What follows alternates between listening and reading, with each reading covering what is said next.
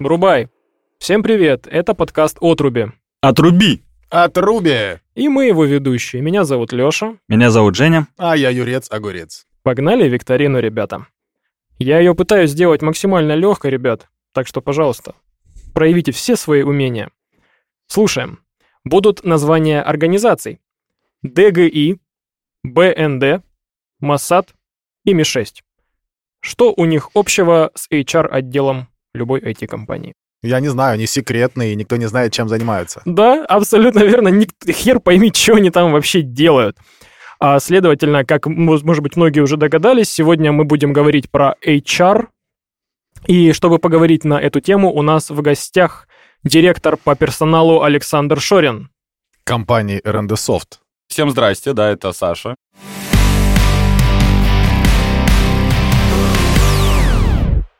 А можно, можно я прочитаю кодовое название нашей сегодняшней темы? Давай. HR чужой среди своих. Ну и заодно сразу можешь озвучить, какие блоки тем мы сегодня будем обсуждать. А, Мы попробуем сегодня коснуться нескольких тем. Первая из них — как становятся HR. Вторая — как происходит найм сотрудника. А, Как происходит, происходит увольнение сотрудника. И что там у нас еще? А, что делают вообще HR с сотрудниками в компании? Ну и для начала, следовательно, Саня, вообще как получилась такая фигня, что ты стал HR? В детстве, что ли, мечтал? В детстве головой ударился, да, вот и случайно занесло меня. Так, ой. Ну что, ребят, погнали, нахуй. А материться ж можно? Да, можно. Ну, все хорошо. Ну, погнали тогда. Как я решил стать HR? На самом деле, никогда я не хотел ста- стать HR. В детстве я мечтал стать учителем, а, поэтому даже получил педагогическое образование. Я понял, что не, не очень люблю работать с детьми, хотя много работал. Ну, потом в отрочестве я мечтал стать а, следователем, если честно. А потом тебя заставили бандиты работать в HR. А потом случилась такая история. Я работал долгое время в, а, ну, в, в агентстве недвижимости. Причем у меня даже было мое агентство недвижимости. В какой-то момент недвижимость а, в Ростове случайно покатилась куда-то не туда. Там был ряд своих событий. Я понял, что я устал от этого. И тут вроде как-то уже и нужно идти по специальности, как раз закончил. И пошел, решил, что хочу, наверное, что-то делать, связанное с людьми.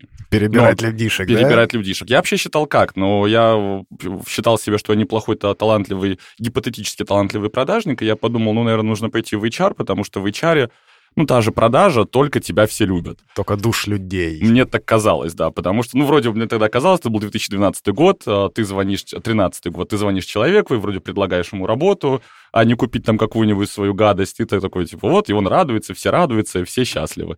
Конечно же, это очень далеко от а, правды, и потом у меня было разочарование, но по- получилось, что я пошел туда вообще просто потому, что искал себя. Я не думал, что я буду HR, я думал, что я поработаю годик, ну и как-то найду что-то более интересное.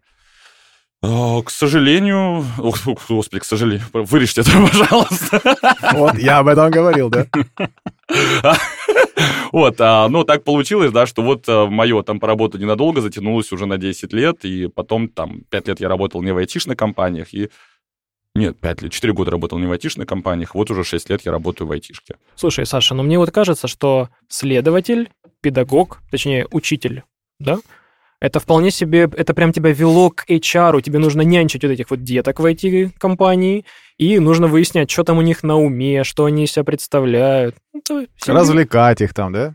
А, ну, давайте будем немножко сейчас дифференцировать, да, потому что э, я сначала работал все-таки не в IT-компаниях, и поэтому там, конечно, больше пригождались компетенции исследователя. Тем более это были десятые годы, середины, и там HR был зачастую, ну, такая достаточно карательная функция, хотя и в айтишке на моем первом рабочем месте тоже была занимательная история, когда, э, Женя знает, наверняка, может, подтвердит, у нас было, я называл это волной чисток, я называл это 37-й, когда, когда мы там замогли за месяц уволить там 10-12 человек, совершенно просто непонятно как необоснованно, не, не буду называть компанию, вот, и э, у меня был реальный случай, у меня, я тогда носил класси- классическую обувь, и что я иду по open space, у меня стучат каблуки, и я видел, как некоторые люди прям сжимались, потому что обычно, я, когда вот шли эти периоды увольнения, я подходил к человеку обычно, говорил ему, «А, есть минутка, И после этого человек уходил ко мне в кабинет и возвращался, собирал вещи, у него уже были залочены все доступы. И, и он... после этого у него появлялось две недели еще, да? Ничего него не появлялось, ничего не появлялось у него. Мы там любили увольнять одним днем. Ну, как не я любил, позиция руководства была.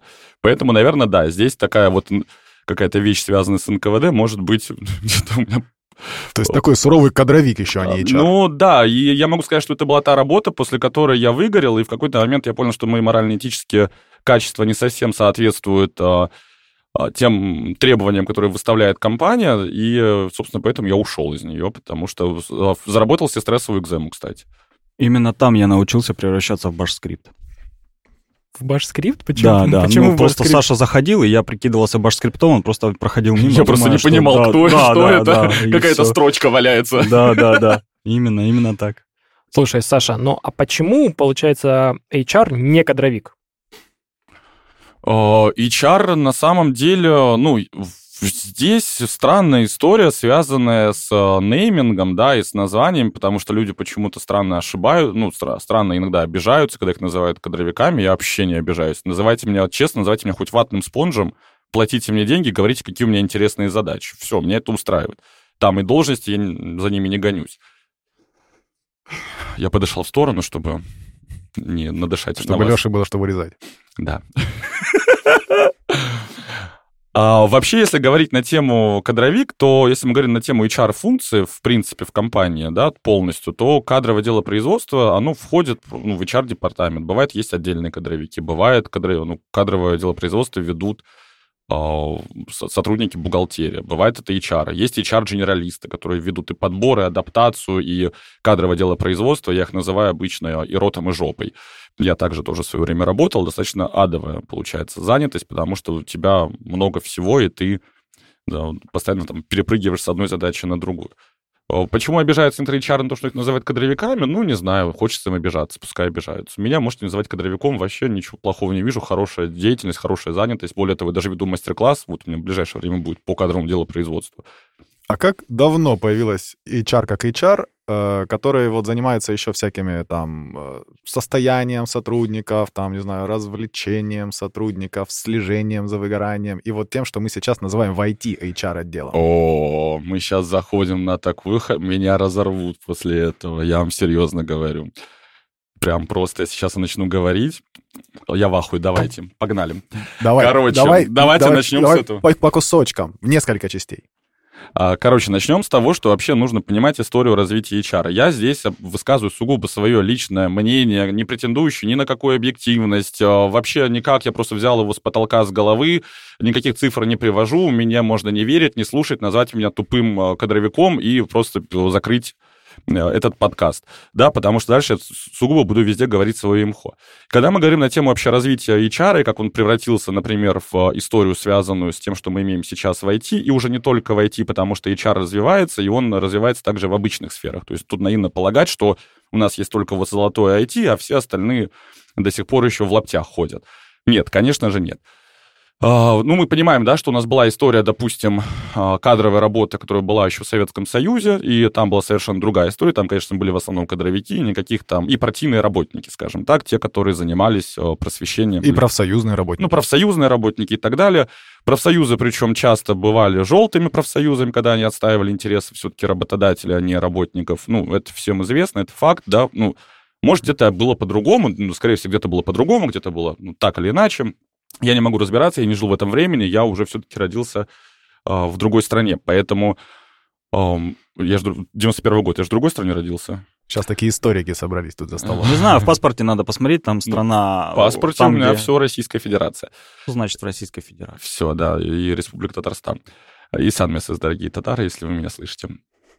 Вот. И если говорить на тему то есть, того времени, той культуры, ну и, конечно, во что это перешло дальше? Дальше это перешло, начались 90-е лихие годы, где там вообще, ну, если мы говорим на тему HR, ну, вообще сложно говорить о особом каком-то развитии, потому что э, это были, ну, типа, времена достаточно лихие, и, ну, если какие-то практики применялись, это, как, конечно, применялись практики, как и везде, это были западные, европейские какие-то, там, не знаю, интересные правила, которые пытались тем или иным образом насадиться на формирующийся еще формирующийся рынок, да, который формировался именно кадровый рынок а, в России.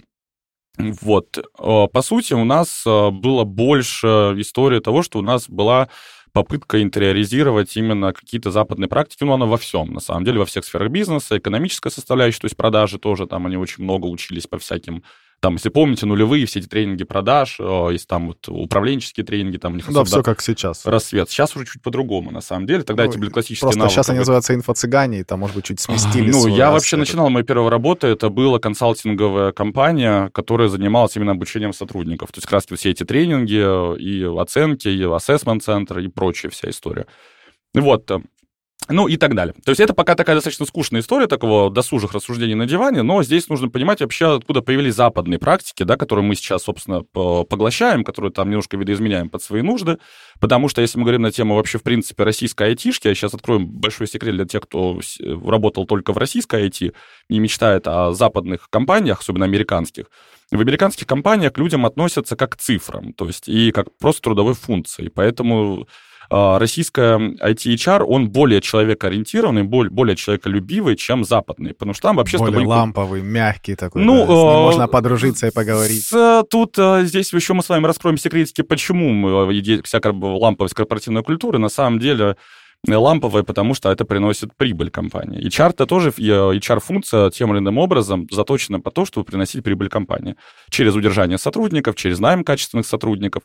Ну и самое главное, повышение срока жизни этих сотрудников. И корпоративная культура та еще сука, между прочим, которая заставляет людей прям порой очень долго находиться в компании и а, на этом свете, то есть не даете уйти спокойно, да? Ну, это да, это миссия, это ценности, это идея. Вот, а, на тему западных компаний, для чего они возникли, это а, нужно понимать, что они все базируются, вся вот эта забота, любовь, а, достижения, это все, конечно же, производные я-концепции, которые там в гуманистической психологии, которая пришла на смену когнитивной психологии. И, на мой взгляд, опять же, досужие рассуждения. Сейчас не кидайте меня тапками, еще раз говорю, я тупой. На мой взгляд, вся гуманистическая психология — это не более чем капиталистическая проститутка, которая просто обслуживала интересы больших компаний. Потому что вся эта история с Макдональдсом, с Фордами и все прочее, люди уже как-то добились своих каких-то успехов, они работают там, не знаю, меньше времени, вроде что-то получают, какая-то стабильность, но выработка падает, потому что им что-то скучно.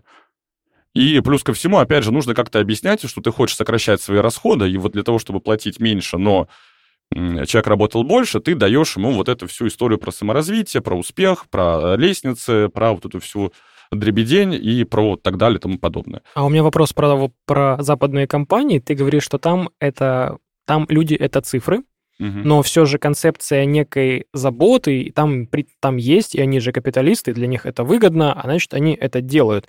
А что ты имеешь в виду? А, под капотом люди — это цифры, а у нас как-то иначе, более душевно. Или же, по сути, там и мы капиталисты, и они капиталисты, и особой разницы между нами нет. А, сейчас мы перейдем вообще в идейные споры. Но все капиталисты. Все капиталисты. конечно. Конечно, безусловно, все капиталисты, и все преследуют цель, как я и говорил, о том, чтобы а, заработать больше денежек. А, во-первых, здесь нужно понимать, что еще есть разница между элементарно Трудовым кодексом Российской Федерации и западных компаний. А, у нас достаточно сложно уволить на самом деле, если мы поговорим об этом, э, если человек не подпишет. У нас как вообще увольнение происходит? Ты уволен, пиши заявление по собственному. По факту, если мы будем разбирать по Трудовому кодексу, у нас он очень сильно стоит на стороне работника, поэтому компания тоже всегда понимает, что в конфликте с работниками достаточно тяжелая вещь и э, лишний раз будет пытаться удерживать. Ну, там, опять же, удерживать работников, воспитывать. Плюс ко всему у нас еще такой менталитет, что нам кажется, что мы же вложили в обучение и в развитие. Он там, ну, типа, может, он долго запрягает, а дальше поедет. Ну, вот куча таких вот вещей. Просто на Западе то, что я, опять же, это не мой опыт, у меня просто знакомые как раз работают в HR, ну, так, работали до 2022 года, потом, понятно, все это обрубилось. Именно международных компаниях, которые работали в, э, с Латамом, с Америкой, и у них там были очень простые истории. Там, ну, типа, нужно резать косты какие-то там цифры, ну, там что-то еще. Фот в айтишке — это самая большая трата. Да, просто давайте уволим 80 человек. Ну, просто одним днем вообще. Тысяч, 80 тысяч человек. Ну, это мы сейчас говорим про, а, наверное, если ты говоришь там про Amazon какой-нибудь, либо что-то еще. Ну, нет, это были небольшие компании. В, в России они так не делали. Допустим, вот эта компания, которую сейчас я говорю, пример, который прям у меня друг мой хороший работал. В России они такого не делали. То есть разница, по сути, только в в, в, в законодательстве, в трудовых кодексах Не только в законодательстве на самом деле, но и в отношениях. Потому что у нас, смотрите, у нас есть еще разница менталитетов. То есть там, допустим, есть история, что э, ты ничего не сделал, если не, нарисуешь красивую презентацию и отчет о своей проделанной работе. То есть ты везде должен делать отчеты. У нас история вообще к отчетам какая? Мы вообще на отчеты обычно их не любим никто. Мы такие, типа, бля, ну я сделал, вот посмотри, все работает, кайф. Типа, а что нахер мне этот отчет писать? Вот. И, соответственно, все это, сам, сама мышление у нас про то, что давайте мы будем делать, ну, а потом как-нибудь что-то там надо будет расскажем. А там нет, в первую очередь нужно рассказать, а там как уже будет сделано, не имеет значения. М, классно, ребята вообще вышибают бабло, мне так нравится. Кто именно вышибает бабло? Ну, вот эти вот всякие инвестиции там и все остальное, оно же так же сделано. Типа мы делаем красивую презентацию, рассказываем, как мы это все будем делать, потом мы делаем офигенный стартапчик, ну, а потом хрен его знает, как получится. А может, ничего не получится. Главное красиво презентовать Да. и все, получить бабки. А, Тут важно понимать, что HR, э, у нас тема чужой среди своих, или там что делает HR вообще в компании. Нужно понимать, что HR-департамент это не, ну, это такая же часть компании, да, это неотрывный кусок организма компании, поэтому а, как любая компания, все заинтересованы в чем? Ну, в чем заинтересован бизнес? Первое правило, по-моему, В да? деньгах. Зарабатывать деньги. Конечно, бизнес должен зарабатывать деньги. Поэтому HR-отдел эксплуатирует всех для того, чтобы они зарабатывали деньги. Вот так. А может он сам распуститься, чтобы косты резать? А, Сам, а, это забавная история. Я однажды, и у меня со мной была такая вещь, это было очень смешно, когда я сначала, типа, компания была, ну, такие компании мы называем «Титаник», ну, между собой. То есть компания тонула, и я поувольнял кучу людей, а потом сам уволил себя. Ну, все, пока. Слушай, Саш, а скажи, пожалуйста, вот, может быть, это только мое мнение, но почему люди в компаниях часто так плохо понимают и представляют, а что же делает HR-отдел? Ну, я не понимаю, что вы имеете в виду, то есть что плохо понимают. Ну, то есть вас э, вообще с HR-функциями, с большинства функций, достаточно сложная история именно в репрезентации, потому что у нас не так много именно таких вот конкретных железобетонных фактов, на которые мы можем э, показывать, да. Ну, самое главное, это что? Подбор, количество людей, которых э, мы подобрали. У нас есть там, не знаю, кадровое дело производства, там тоже все понятно, документики, приказики, от- отпускные перевели, все там оформили. А Что касается непосредственно HR-службы, там, связанной с адаптацией, с развитием, с культурой, вообще, что такое ко- корп-культура и так далее, люди обычно хорошо понимают в первое время, когда у них, допустим, ничего этого не было, а потом это появилось, они такие, о, как круто. А потом и хопа, и день бубликов и самоваров, например. Ну, да? например, да? А потом они к этому привыкают, что становится нормой. Им вообще кажется, что это просто ну, такая ничего не стоящая ерунда. И они не понимают, что в этот момент HR-отдел на самом деле делает очень много вещей, которые внутренне реально остаются под капотом. Мы бэк-офис, мы вообще администрация. То есть мы... Понятно, что нас принято часто журить, а, считать бесполезными и так далее, но мы административный отдел. Мы заняты тем, что обеспечиваем жизнедеятельность того же офиса, начиная от бытовых каких-то вещей элементарных, чтобы человек зашел, у него бумага была. Ну, может быть, где-то по-другому, может, где-то охошники, конечно, этим занимаются. Но у меня, да, ну, часто этим занимаются там офис-менеджеры, которые, как правило, подчиняются HR-отделу и находятся в HR-отделе. Вот. Либо там, если маленькая компания, то просто один HR в соло все тащит, и э, этим все это А страдает. Когда мы начнем стебать HR и спрашивать у них всякие такие подковерные вопросики? Так, а подождите, я сейчас еще, сейчас я отвечу, и давайте, погнали. Вот, а, и что касается того, что люди не понимают, ну, не понимают, потому что особо не интересуются, так как воспринимают то, что у них есть вокруг, как данность. Ну, им кажется, ну, что-то появилось, что-то сломалось, починилось, там, не знаю, ну, так и должно быть. То есть особо ж мы ж не думаем, вы же приходите там на работу, там, не знаю, там что-то шкаф, там дверка сломалась, ну, anyway. Вы такие, о, сломалась дверка, там, ну, написали, завтра она была починена. А таких дверок у нас всяких разных много, да, вот если мы говорим просто по, под- по поддержанию процесса. То же самое, это поддержание процессов тех же самых, связанных с performance review, которое нужно готовить и нужно его делать, с onboarding ом сотрудников, с э, процессами взаимодействия между командами, да, потому что где-то любой, где идет стык, где идет, ну, там, затык, точнее, либо какая-то проблема, узкое горлышко, мы также все равно анализируем, до нас это доходит, эскалируется, и мы это решаем просто на уровне уже менеджеров. Если бы здесь был сейчас менеджер, то, наверное, он бы больше мог сказать, что делать HR-отдел, потому что с менеджерами мы взаимодействуем более плотно, чем конкретно с разработчиками. Ну и, например, на, на примере нашей компании я больше про вас знать буду от ваших менеджеров, потому что ну, нас не так много на 100 человек, нас там сколько, по, по факту у нас всего двое, которые работают напрямую с сотрудниками, там кадровика мы не считаем, ну и с менеджера она занимается другими вещами. Вот. И нам мы не можем отследить прям все, поэтому мы больше типа через менеджеров уточняем.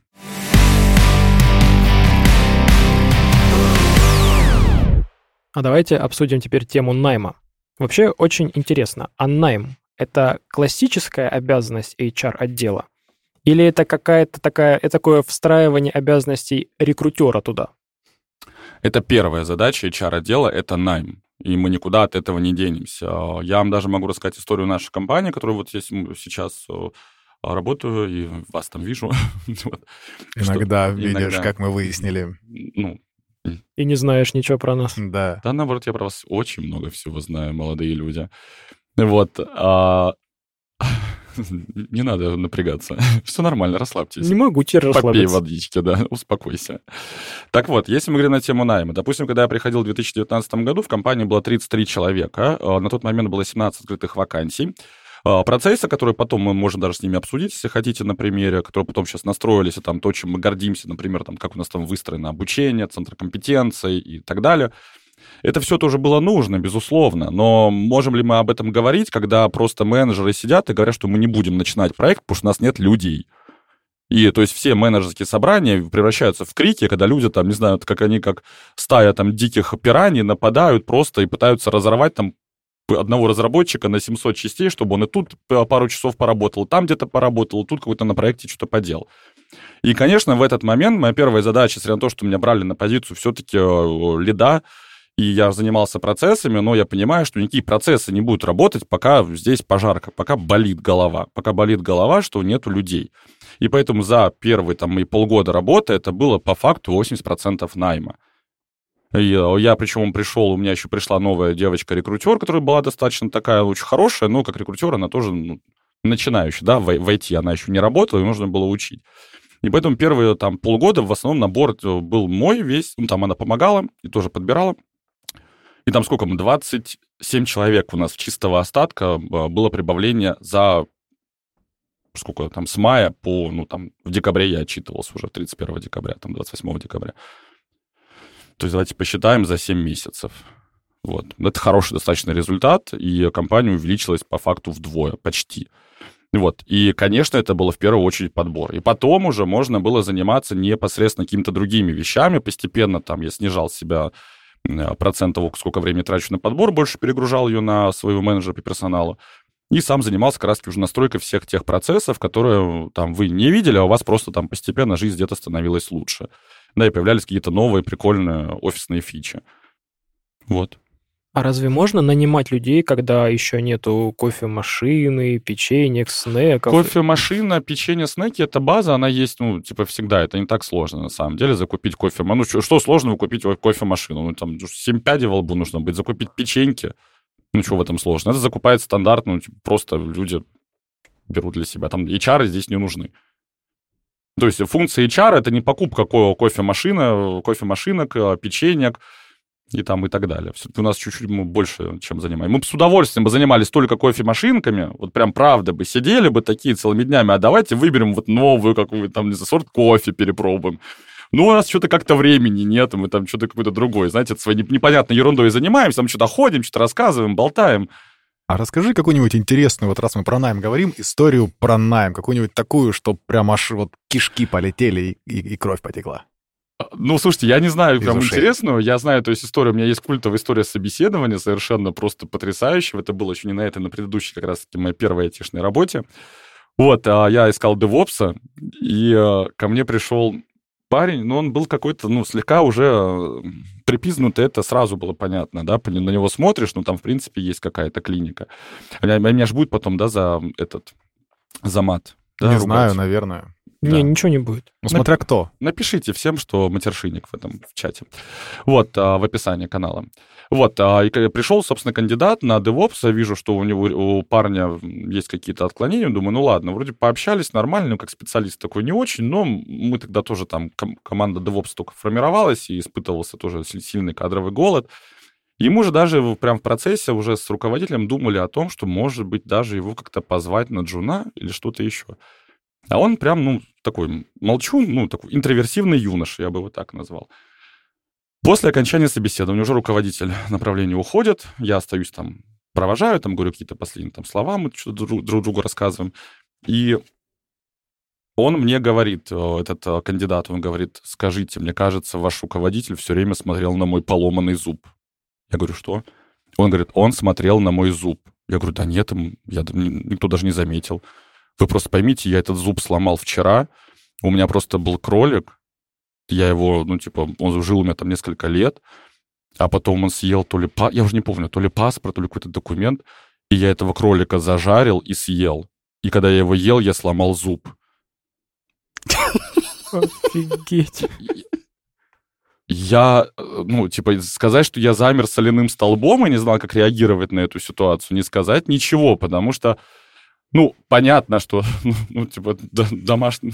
В общем, э, скажу так, э, по итогу, когда шоком... Что тебе было больше жалко, его зуб или кролика? Я- Мне было жалко, что я бы сделал офер кролику за его жизнестойкость и умение бороться до конца, даже после своей смерти. Слушай, нормальная ситуация. Мне пришлось есть своего кота, а у него хотя бы был кролик.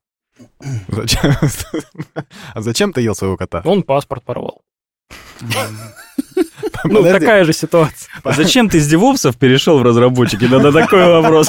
Куда ты все-таки устроился тогда после нашего собеса? Раз мы тронули тему девопсов, вот э, стало очень интересно.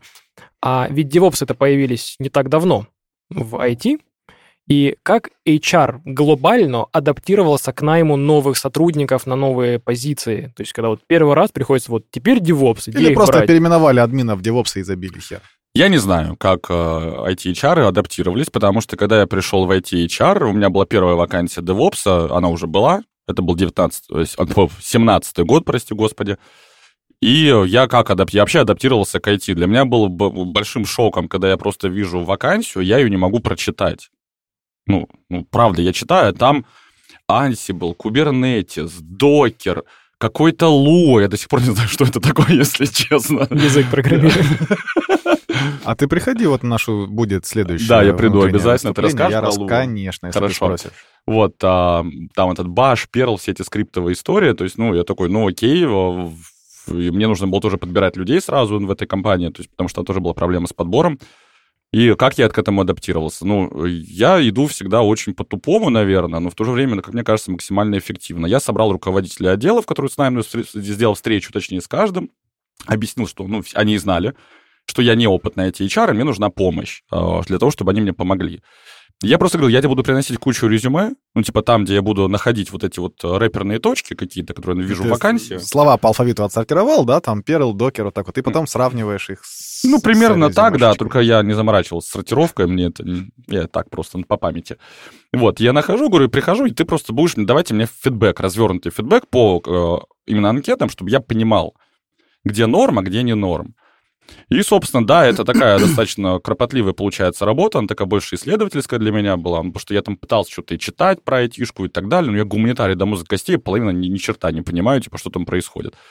Мне давали обратную связь, я понимал, типа, объясняли логику еще действия, что должен делать этот человек конкретно. Да, да, там системный этот администратор, там бэкэнд сервисов он назывался у нас в штатном расписании. И мы... То есть искали вы девопса, но в штатном расписании он был системный Ты свою администратор, должность в штатном расписании ты видел? Да, боже упаси, Вот нет, конечно. Вот. Э, Не путайте документики с реальной жизнью. Тут все немножко два разных мира. Вот, и таким образом а, мы находили, ну, то есть я получал обратную связь, с какой-то там, понимал, что нужно делать, и так было по всем позициям. У меня были так, позиции тогда DevOps, а, а, Network Operation, NOC, как они были? Нокеры, NOC, NOC и Network Operation. Communication. М, System. с- Короче, э, эти системные инженеры, да, которые там отслеживают всякую фигню, какой-то трафик.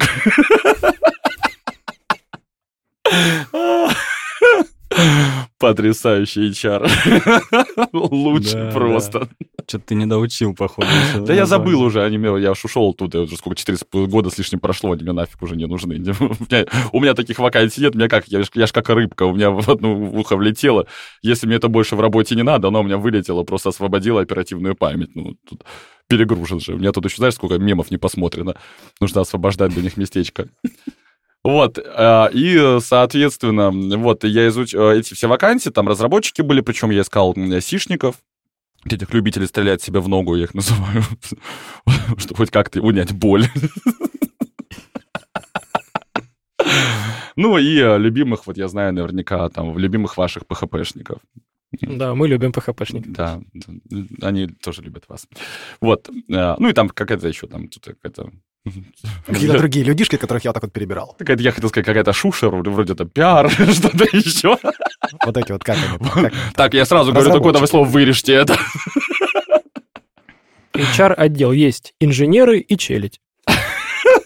Это айтишка вся так считает. Это не мы так говорим, это вы так говорите, что есть инженеры и челядь. А где мы этого понабрались? Так сами, я не знаю, где вы понабрались. На улице вас, наверное, научили. Я не знаю. Я потом... Я когда первый раз случайно заглянул в, в чатик IT61 в свое время, это такой ростовский чатик по айтишке, я как-то так знатно, на- знаете, так потек, потому что в меня прилетело такие комья говна, я такой, а, а там прям как- как-то я попал на халявак, где опять э, поносили HR, на чем свет стоит, и я такой, а, так вот как нам относятся. Я такой, «А, хорошо, спасибо, буду знать. Это еще, опять же, 17-й год, там Да, сейчас нет, сейчас он очень такой ламповый, там говном поливают, но оно такое теплое, Ну, благоухающее. все постепенно уже просто нормализовалось, да, этот бульончик, тут просто у нас еще, после, особенно после 22 года, тут как-то ротация случилась, кто-то куда-то уехал, кто-то откуда-то приехал. Вот, и, собственно, так я искал. И, соответственно, таким образом я входил в, а, в подбор. И более того, я и сейчас, когда я не знаю вакансию, не понимаю. То есть э, здесь очень должна быть простая логика. Я должен понимать, для чего тебе этот нужен человек. Я просто прихожу к тому, кто подает мне заявку на эту вакансию, нанимающий менеджер, и он мне рассказывает, что этот человек, либо там техлит какой-нибудь, что он будет делать конкретно, какие у него задачи процесса. То есть, ну, не погружаясь в техническую часть, но объясняя мне логику и, не, и объясняя необходимый стак технологий, которым он должен обладать. Это не так сложно, это просто нужно делать. А кроме стека технологий, всякие вот ценности там, я не знаю, ядро ценностей коллектива как-то учитывается при найме? Ценностное ядро коллектива. А, Смотрите, я сейчас скажу такую, она будет размытая вещь, наверное. Вообще задача HR на собеседование. У нас очень мало времени на HR со- со- собеседование, потому что ну, сколько там, минут 10 мы, да, чуть вопросики можем позадавать, остальное все-таки больше техническая часть, и это, я считаю, это правильно. Потому что все-таки в первую очередь должна быть там харды, да, знания, умения, навыки нужно оценивать, а потом уже вот эти все компетенции, то, что сейчас называют софт-скиллами. Моя основная задача, когда я сижу на собеседовании, самое главное, это просто в своей голове проанализировать, вот этот конкретный человек, он сметчится с командой или не сметчится. Будет ли он работать в ней эффективно, то есть не будет ли там какие-то у них э, с кем-то терок из, из тех, кто работает в команде, да, то есть как он сможет, сможет ли он интегрироваться в команду. Бывали истории, когда мы отказывали реально rockstar, который там я, ну, потому что у них позиция «я сам все делаю». Ну, мы все понимаем, что в айтишке, ну, сам все делать, ну, наверное, это будет не очень хорошо. И это командная работа. Была история, потому что у меня была история э, на работе, опять же, на, господи, на предыдущей То есть работе. на этой, получается, у тебя не было никаких историй, На этой да? работе как-то все так уютно. А вот на преду- Я сейчас рассказываю, да нормально была предыдущая работа, все хорошо, мне нравилось, там два года отработал. Ну, Вот, а на предыдущей работе, где а, прям чувак, а, кстати, да, вот э, из отдела DevOps э, обрушил инфраструктуру, потому что он считал, что он самый умный, самый правильный. В смысле, специально это сделал? Нет, не специально он это сделал, он э, ошибся, но он никогда не стыковался с командой, которая была, и просто однажды он в ночи залез там куда-то, я не знаю, куда он залез, а, в погреб своих, наверное, мыслей и ожиданий от жизни, что он самый классный, и просто нанес ущерба на большую сумму денег компании. А, на- а насколько? У меня просто 800 тоже есть тысяч тогда история. это было. Рублей? Мгм. Ну, Вообще детский лепет. Ну, бесспорно, бесспорно. Для вас, айтишников, зарабатывающих просто 500 тысяч рублей за то, что ком включили, конечно, это не деньги. Ну, Еще 500 тысяч, когда кнопку турбо нажимаем. Блин, а я медленно не- работает. А я не выключаю. Это недополученная прибыль у меня Я, кстати, тоже. да? Я, блин, а надо было выключать, за это доплачивают, когда ты включаешь? конечно. Блин, а что Блин. сразу-то не предупредили? Блин, ну сколько же денег-то потеряно? Капец. Сашка, а как ты относишься к людям и общаешься ли с ними, с которыми ты расстался? Потрясающе, на самом деле. Э, Я могу сказать, что у меня большинство моих э, друзей и там компания, она вся все-таки больше айтишная, и все в айтишке. То есть, ну, как-то так получилось, что сейчас я полностью погружен именно в IT-сферу.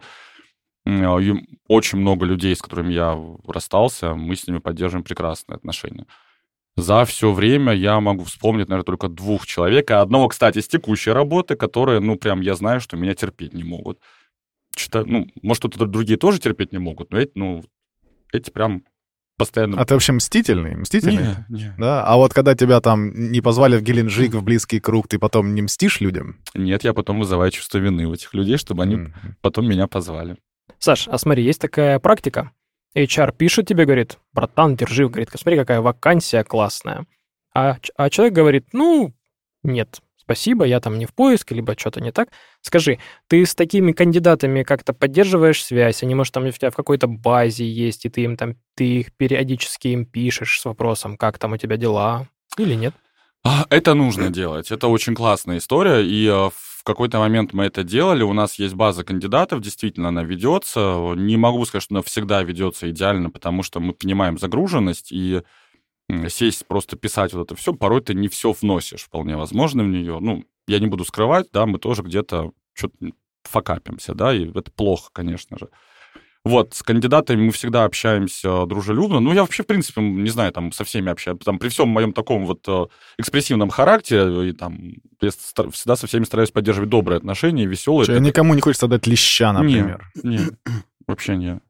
Вот, э, и с такими кандидатами, которые там мы э, коммуницировали, там имели контакт, мы, конечно, пишем, но прям под- э, поддержка именно, если это был холодный именно контакт, что мы просто написали, он отказался, то, ну, скорее всего, у него сохранилась вот, тоже переписка, если что, он к нам вернется, либо вакансию увидит. Так, что прям мы ему напоминали, поздравляли с днем рождения, нет. Бывает, поддерживаем отношения с кандидатами, с которыми мы провели собеседование, и, ну, по тем или иным причинам мы не смогли начать работать, и тогда мы с ним можем держать контакт. Бывает такое, что человек говорит, я сейчас не ищу, но буду через полгода ис- искать. Мы ставим себе пометочку с, в календарике о том, что вот связаться с таким-то, таким-то, а, и все. И в нужное время связываемся. А на практике было ли такое, что человек, который не прошел собеседование, потом вернулся и успешно прошел? А у нас в нашей компании этого очень много было сейчас. В текущей у нас есть один менеджер, который, которому я отказывал трижды. Блин, Настойчивый, да? Надо выяснить. Кто такой настойчивый? Ну, колись, Саня. Ну, какая слышишь. это же подкаст будет слушать много людей, которые не погружены во внутрянку, А поэтому... мы хотим вывернуть все Ну, потом давайте обсудим это все отдельно за чашкой чая, и меня обвинят в том, что я распространяю секретную информацию. Я вам ничего не скажу. Шучу, шучу, не надо, не надо. А, Саш, и такая вот острая тема по поводу в IT, в IT, в IT, в IT. Правильно, да. Как вообще такие люди проходят этап найма? Насколько они востребованы на рынке, насколько востребованы в твоем случае? Ой, тема вайтишек, да, в IT она, конечно, очень популярна и на хайпе уже последние там несколько лет. И э, особенно стало, конечно, там бешено это где-то года с 21-го, когда в IT был какой-то сумасшедший раздутый зарплатный пузырь. И э, действительно там, не знаю, какие-то платились порой нереальные деньги за достаточно обыденные трудовые функции. И, конечно же, люди, которые видят, что у них там зарплата, грубо говоря, там 30-40 тысяч, они сидят здесь что-то делают, и они видят там эти все смузи гироскутеры, ну, э, утрирую, конечно, они им тоже хочется, это нормально. Каждый человек хочет для себя лучшего. А, в- В IT, в IT вся история, это, конечно, очень такая коммерческая штука, на этом очень многие люди зарабатывают, потому что огромное количество, а, количество всяких онлайн-школ, я не буду называть даже их, вы и так уже, в принципе, понимаете. Вот, офлайн школ все предлагают, давайте к нам, срочно станьте тестировщиками. Я прям про тестировщиков хочу потом отдельно поговорить сейчас. И вот приходите, мы вас сделаем айтишниками. А, нужно понимать, что в, вообще, если мы говорим на тему переквалификации, а в IT, в IT это чаще переквалификация, потому что там про студентов можем отдельно говорить, там студенты технических вузов, они, как любые молодые специалисты, устраиваются, если они хотят устроиться, потому что многие не хотят. На тему переквалификашек, то переквалификации, то это очень действительно сложный процесс. И когда я, кстати, выступаю с мастер-классом в школе, которая обучает как раз-таки вот это вот переквалифицирует людей, да, там, на тестировщиков, на разработчиков там и так далее. Я всегда рассказываю о том, что самое э, сложное в переквалификации то, что ты в взрослом возрасте должен заиметь задор, который у тебя был там 20 лет. Что ты должен мало того, чтобы упасть очень сильно по доходу, потому что даже там на позициях джуна у тебя не будет больших денег. И я знаю там историю, когда там парень, допустим, уходил с очень хорошей зарплаты на минимальную зарплату аналитика. Тебе нужно иметь очень большую подушку финансовую для того, чтобы пережить это сложное время, а ты уже взрослый человек, у тебя, скорее всего, есть семья, есть потребности, там ипотека, кредиты, все что угодно.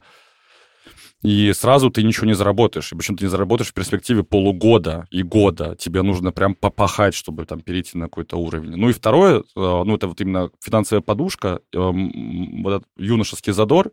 И третье, это самое важное, это нужно именно очень много сил на то, чтобы постоянно изучать. Потому что вот эти вот люди, которые просто прошли школу, они часто думают, «Ну, я прошел, им же еще это обещают, что вы отучитесь, и вас с руками, с ногами загребут. Не загребут они отучиваются и дальше не сидят и ждут, просто отправляют свои резюмехи, не особо даже парясь о том, как их составлять, да, там просто пишут, он прошел там какой-нибудь курс, берите меня. То есть ну, мне таких резюме в день приходит. Ну, смотрите, если открываю позицию тестировщика, я обычная там региональная компания. Мне за сутки приходит 150 просто откликов. Каждый день Каждый 150 день. откликов? Каждый день 150 со всей страны. Они, причем даже у меня там висит большая плашка, только Ростов-на-Дону со всей России, Ростов, э, все пишут. И просто это идет большой поток, допустим, тестеров. То же самое есть, ну, с разрабами поменьше, то же самое, допустим, с аналитиками тоже часто развивается направление. Ну, тестировщики это просто какой-то сейчас, э, не знаю, их штампуют, как на каком-то заводе, по-моему. Армия клонов такая. Армия, да, QA, да. Вот, и, соответственно, в чем суть? В суть заключается в том, что если вы переквалифицируетесь, вы должны еще больше работать, чем ну, именно и обучаться, чем вы обучались во время обучения. То есть вам нужно прям, ну вот жить там 24 на 7, вы какой-то промежуток времени должны изучать и быть постоянно в этом потоке, да, потоке гранита айтишного образования. Потому что э, иначе, да, у вас ничего не получится. Ну, то есть, по моей, опять же, это мои сугубо наблюдения, цифры так взяты с потолка, просто то, что я вижу, я отслеживаю, там, сколько уже, 6 лет я, 5 лет я вот э, в этой школе, э, которая там занимается переквалификацией, я веду мастер-классы, я потом отслеживаю их судьбу. Ну, потому что я им там резюме присылаю, там, и так далее, постараюсь помогать так или иначе. Ну, с выпуска там, грубо говоря, из 10 человек, ну, там, в среднем только 2-3 человека остаются в сфере. А скажи, Саш, а есть ли какое-то предвзятое отношение к людям после курсов по специальности программист? Если э, приходит э, кто-то, у кого сказано, я прошел курсы, вот все, вперед, погнали. Ну, если компания готова обучать джунов и брать джунов, она посмотрит на программиста. Но если есть такая возможность. То есть, как минимум, могут просто дать тестовое задание. Кстати, вообще, тем, кто хочет войти в IT, начинает проходить собеседование, я вам прям всем настоятельно рекомендую, просите тестовые задания. Прям даже если их нет, просите просто для себя, потому что через тестовое задание будет самое хорошее обучение. И потом просите ревью на эти тестовые задания. Тогда вы будете понимать вообще, что вам нужно исправить и где вам нужно по почитать, посмотреть, э, попробовать, поучиться. Вот, разрабов посмотрят. Если придет разраб с, а, там, не знаю, с курсами какими-то, ну, чаще всего, скорее всего, посмотрят. Дадут тестовые, ну, там, просто спросят элементарную базу. Ну, потому что если он не знает, там, отучился на курсах и не знает, там, основу алгоритмизации какой-нибудь, ну, чувак, извини. Для меня просто это супер странно. Типа, что вообще делать людям на этих курсах? А, такова суть профессии, что ты постоянно что-то учишь новое. Это прям твоя каждодневная работа. Если ты не можешь выучить базис программирования, ну как ты дальше собираешься куда-то двигаться? Потому что на этих курсах дают прям, ну, самые элементарные вещи.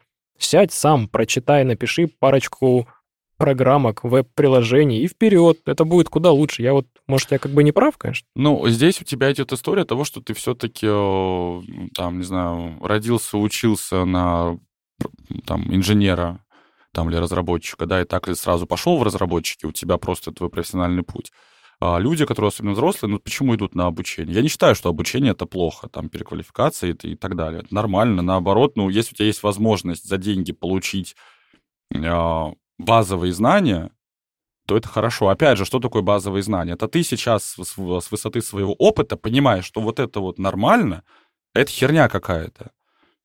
А человек, который не понимает в этой сфере, вот с нуля он заходит, а на, него вываливается просто уша, там, не знаю, галлоны этой информации какой-нибудь, вот это, вот это, вот это, и он не понимает, за что браться. И там самое ужасное, что может происходить, когда он будет браться за фигню, которая вообще на самом деле не нужна, а то, что нужно, он не, не изучает, потому что он не понял, что важно. Он, то есть, это же именно вопросы навигации, да, ну, кстати, это вот на тему, там, если у нас, не знаю, будет ли вопрос на тему высшего образования, я всегда говорил о том, что любое высшее образование — это хорошо потому что он дает тебе вопрос навигации. Ты понимаешь там в какой-то теме, где что искать. Ты не обязательно все запомнишь, но когда тебе приходит какой-то запрос, ты понимаешь, ага, это оттуда, и знаешь, как гуглить. Ну, грубо говоря, высшее образование учит нас гуглить. Учит нас гуглить, отлично.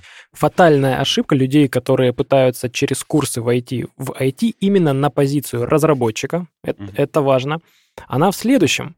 Ты, э, если ты не понимаешь, что тебе нужно, тебе не нужно быть разработчиком. Ты должен любить это дело, ты должен хотеть что-то программировать, решать какие-то э, задачки. То есть ты уже должен это понимать и любить, потому что если ты это не любишь, ты придешь и скажут, ну, сиди, ковыряйся вот в этом файлике 8 часов, ты просто не выдержишь, ты не будешь от этого получать кайф, и это будет э, Возможно, больно. ты будешь от этого получать деньги. Это будет больно. Это будет очень больно человеку. И не очень большие деньги, на самом деле. Я с тобой полностью, Леша, согласен, так и есть. А, могу лишь дополнить, что это относится не только к разработчику, но это относится вообще к любой специальности, должности, роли, и не обязательно даже в айтишке. То здесь, если тебе не нравится то, что ты делаешь, если ты этим не горишь, тем более на хотя бы на первых порах. Вот ключевое это всегда первое, это должна быть влюбленность в профессию. Ну, типа, ты должен, должен быть прям интерес, должен быть прям в кайф. Да, как, как психолог можно сказать, могу сказать, что это может потом при, привести к эмоциональному выгоранию, ну, потому что это одна из стадий, типа, влюбленность именно в свое дело. Но э, окей, это может не привести на самом деле. Да, ну, из, изначально, особенно там ты в начинающем положении, ты должен, конечно же, очень любить свое дело, и тебе должно нравиться, и оно должно тебя драйвить должен понимать ценность и важность. А проблема людей и не айтишников, ну, давайте будем все-таки на в примере айтишников, а проблема людей, которые там переквалифицируются, зачастую там переходят, там отучились на разработчик, хотя не особо понимают, просто чисто ради денег пошли. Mm-hmm. Это проблема многих людей, что им сначала нужно сходить, наверное, может быть, к психологу, карьерному консультанту и решить для себя, кем я вообще хочу быть, когда я вырасту. Ну, типа, какая сфера деятельности мне интересна? Там, карьерные консультанты опишут, например, там, несколько видов, куда ты можешь двигаться. Помогут еще резюме составить, иногда даже помогут вас с рекомендациями. Потому что у нас вообще достаточно плохо с а, профориентированием, в принципе. У нас а, как-то люди такие, ну, с, ну, здесь такая сейчас будет, опять же, философские рассуждения пойдут. У нас там, не знаю, ребенку в 17 лет говорят о том, ну, ну в лучшем случае Ему говорят, выбери, кем ты хочешь стать, в какой вуз поступить. А в худшем случае зачастую им просто говорят, ты идешь тудой. И он такой, я иду тудой. И там, не знаю, там человек, который абсолютно гуманитарного склада э, ума нам могут отправить, там, не знаю, на техническую какую-нибудь специальность. Тоже айтишника, к примеру. Там почему у нас очень много людей выпускается с айтишных всяких, ну, из эм, специальностей и никогда не идут работать. Потому что им не нравилось, они вообще-то не хотели. Но они отучились, потому что нужна вышка, меня отправили. Все, я учусь. И многие, да, так и не понимают. И самое ужасное, когда даже проходит, там, не знаю, много лет такое есть, люди до сих пор не понимают, типа, а правильно ли они выбрали свою профессию? А этого ли они хотели? А здесь же работает история знаменитая с тем, что если ты не на своем месте находишься, а у нас, к сожалению, много людей не находит, находится не на своем месте, то ты не будешь достигать большого результата. Это, вы знаете, есть такая, о, о, там, не знаю, не, не шутка, там, ну, присказка про 10 тысяч часов, что есть чем бы ты ни занимался 10 тысяч часов, ты в этой сфере станешь, ну, типа, специалистом. Это действительно так. Если ты очень долго что-то делаешь, ты разовьешься. Но если изначально к, к этому не предрасположен, из тебя выйдет, ну, в лучшем случае, стабильный середнячок. То есть гор ты покорять не будешь. Если я условно гуманитарий, я, не, ну, я могу сесть, допустим, начать изучать бухгалтерию. Я могу сесть, изучать, не знаю, там, раз, питон, писать на питоне, либо на рубе, на нашем любимом. Ну, и 10 тысяч часов, если я буду прям это делать, я, наверное, что-то достигну, даже что-то напишу, и даже, может, с вами там на дейликах буду что-то там, знаете ли, подквакивать. Но я не стану именно хорошим, прям, ну, классным, прям супер разработчиком, который буду там с руками, с ногами отрывать. Я буду, ну, каким-то такой вот средненькое что-то. Вот. Поэтому вот так. Поэтому важно понимать вообще, чего вы хотите. Когда мы говорим на тему переквалификации, задайте себе вопрос, зачем вы идете в IT. Если вы идете в IT ради денег, с высокой долей вероятности вы заработаете больше денег в другой сфере, чем в IT. А, о том, что у нас тут прям супер золотые горы, это миф. А, он подтверждается только тем, что вам об этих горах рассказывают люди, которые, по сути, изначально были бы айтишниками, родились, учились, старались, и у них склад ума такой, что они прям, ну, достигают успеха. Это у нас, знаете, такое вот IT превратилось сейчас в, в такую а, некую рабочую... Знаете, когда ты смотришь, там запрещен грамм, и там, видишь, у всех такая красивая жизнь, ты такой, о, так же хочу. И вот все прутся туда же, типа, вот, тоже так же хочу. А на самом деле, то изнанка айтишки, она, ну, такая. Ну, типа, да, денег заработать можно. Да, можно заработать, наверное, больше. Но есть огромное количество других сфер, где мож, могут зарабатывать больше, чем айтишники. Те же самые продажи. Идите в продажи, не надо вам войти. А нам, у нас, кстати, открыта вакансия в отдел продаж.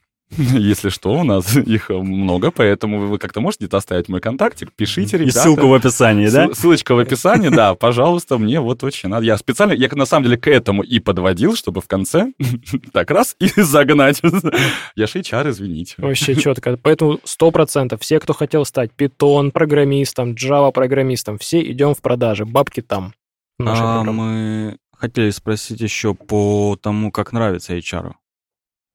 Соцсети как влияют на выбор. Вот как понравится чуть-чуть, HR. Да, как понравится, как вот такой best practice. Любят ли они а, мальчиков? Best practice э, хорошего кандидата. Привлекательного кандидата. А, вы, во-первых, мои социальные сети видели? Нет. Я видел. Угу. Я чуть-чуть видел, но... Бежал в ужасе. Потом развидел. Вот, и эм, да, и, соответственно, история про социальные сети, про всему. Так, вопрос в чем? Как понравится HR? Да. Как Или может HR? ли его оттолкнуть твоя там какая-нибудь соцсеть, какие-нибудь там фоточки странные, а, Все зависит от компании. Смотрите, здесь нужно понимать, что HR — это не совсем самостоятельная такая единица. То есть мы очень пляшем от бизнеса и то, что нам говорит то есть бизнес. дикпики не отпугнут HR в порнхабе, да? дикпики в порн... Если HR уже в порнхабе, то его уже мало что отпугнет. Да, да, да, вот я про это. Там, извините. Если это HR порнхаба, то ему это в первую очередь он будет смотреть на твое портфолио из дикпиков. Так что, а, если мы говорим на тему именно HR, то, конечно, нам говорят, кого хотят.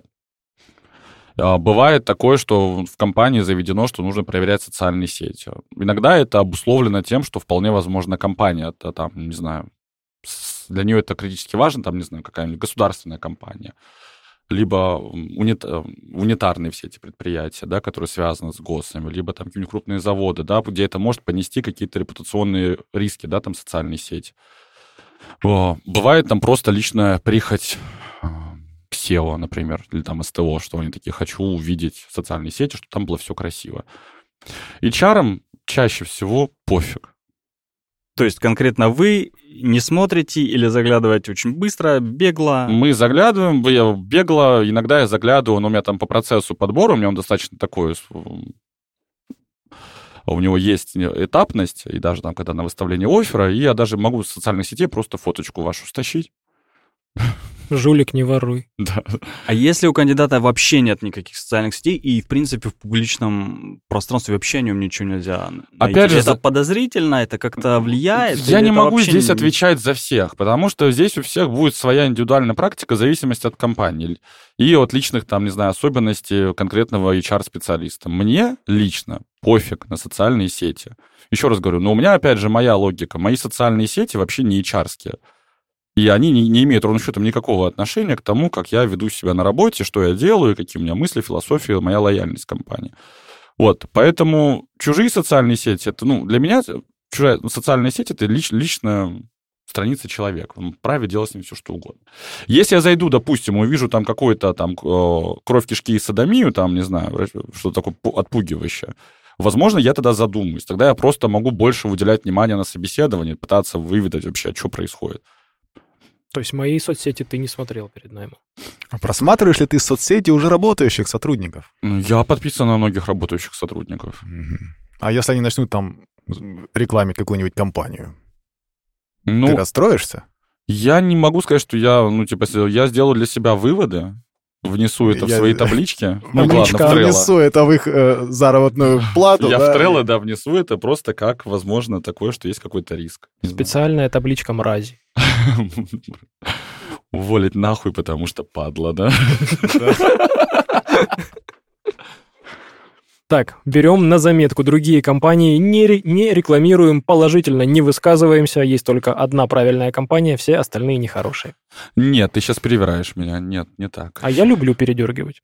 Ну, на со- социальные сети на самом деле такая вещь, ну, типа, она лично. Еще раз говорю, могут вообще, ну, если прям боитесь, что HR будет копаться, закрывайте социальные сети. Я свои социальные сети ни от кого не закрываю. Заходите, смотрите, там, все что угодно. Получал ли я по шапке за свои социальные сети? Да, получал. Ну, с другой, на получал, ничего не изменилось. В принципе, все как-то уже привыкли, что у меня очень долбанутый Инстаграм. С долбанутыми вообще просто отбитыми сторисами. И все такие, ну, ладно, это Саш. Ну, окей, можно. Саня настоящий воин. А я был шокирован. Сидишь, смотришь твои сторис, такое веселье, такой кайф, и тут раз приходите на мой HR-тренинг. Ты такой, что, что это было? Меня заставили сделать рекламу. Был такой классный контент, и тут на тебе. Ну, меня там сейчас мемасики в основном, я сейчас что-то как-то немного подзабил на соцсети. Итак, как понравится HR? HR, если мы возвращаемся, да, к тому, что я- как понравится HR. Для того, чтобы ему понравиться, нужно быть просто, не знаю, адекватным. Ну, типа, там, не рассказывать про кроликов, которые ты съел, например. Не... А у меня однажды была история... так, что У меня однажды зуб. была история, что чувак сидел просто, опять чу- чувак DevOps сидел и всю собеседование ремонтировал мышку. Он принес с собой мышку, отвертки, сидел, что-то там ковырялся. Я как-то, вот, ремонтируя мышку, отвечал нам на наши вопросы. Но это было, ну, он мне не понравился, я сразу скажу. А где вы вообще берете нормальных девопсов? Или те, которых вы наняли, это просто А, а есть ли лучшие? нормальные девопсы? Да, конечно, есть. Конечно, Жесть есть. какая-то вообще. Ну, носит Женя дохлую мышь в кармане, ну, ну и пусть носит. Ее ремонтирую периодически.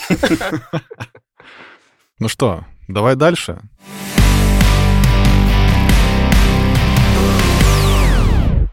Нужно объявить блог, в котором мы поговорим про работу с э, сотрудником, а сделает этот Женек. Работа с сотрудниками в компании. Отлично. Саша, а как вы работаете с выгоранием? Мгм. Ну, для начала давайте разберемся, что такое эмоциональное выгорание, да, потому что все о нем говорят, это как, что называется, империализм России, да, все о нем говорят, но никто его не видел. А, эмоциональное выгорание, что это такое? Это, по сути, защитная реакция психики на затяжной дистресс. Ну, на, за- Кого- кого? на затяжной стресс, назовем так. Ага. А у него есть несколько стадий, там есть различное количество квалификаций, да, ну как это можно, то есть вы сначала там очень много устаете, вы не отдыхаете за выходные, даже если пытаетесь отдохнуть, у вас не получается. Потом там встречаются всякие состояния дереализации, деперсонализации. Вот. эм, Что вы так смотрите на меня? Да как-то все сложно. Короче, суть в том, что давайте я объясню простыми словами, что такое эмоциональное выгорание. Вы очень долго стрессуете по тем или иным факторам. Стресс становится затяжным. Просто есть два вида стресса, да, есть стресс, когда мы там, там, не знаю, стакан разлили, да, у нас такая реакция сработала, мы побежали сразу, знаете, адреналинчик выделился в крови, мы побежали, там тряпочку взяли, что-то вытерли, и все, успокоились. Вот она там, собака резко залаяла, и у вас там сработало, бей, беги, замри.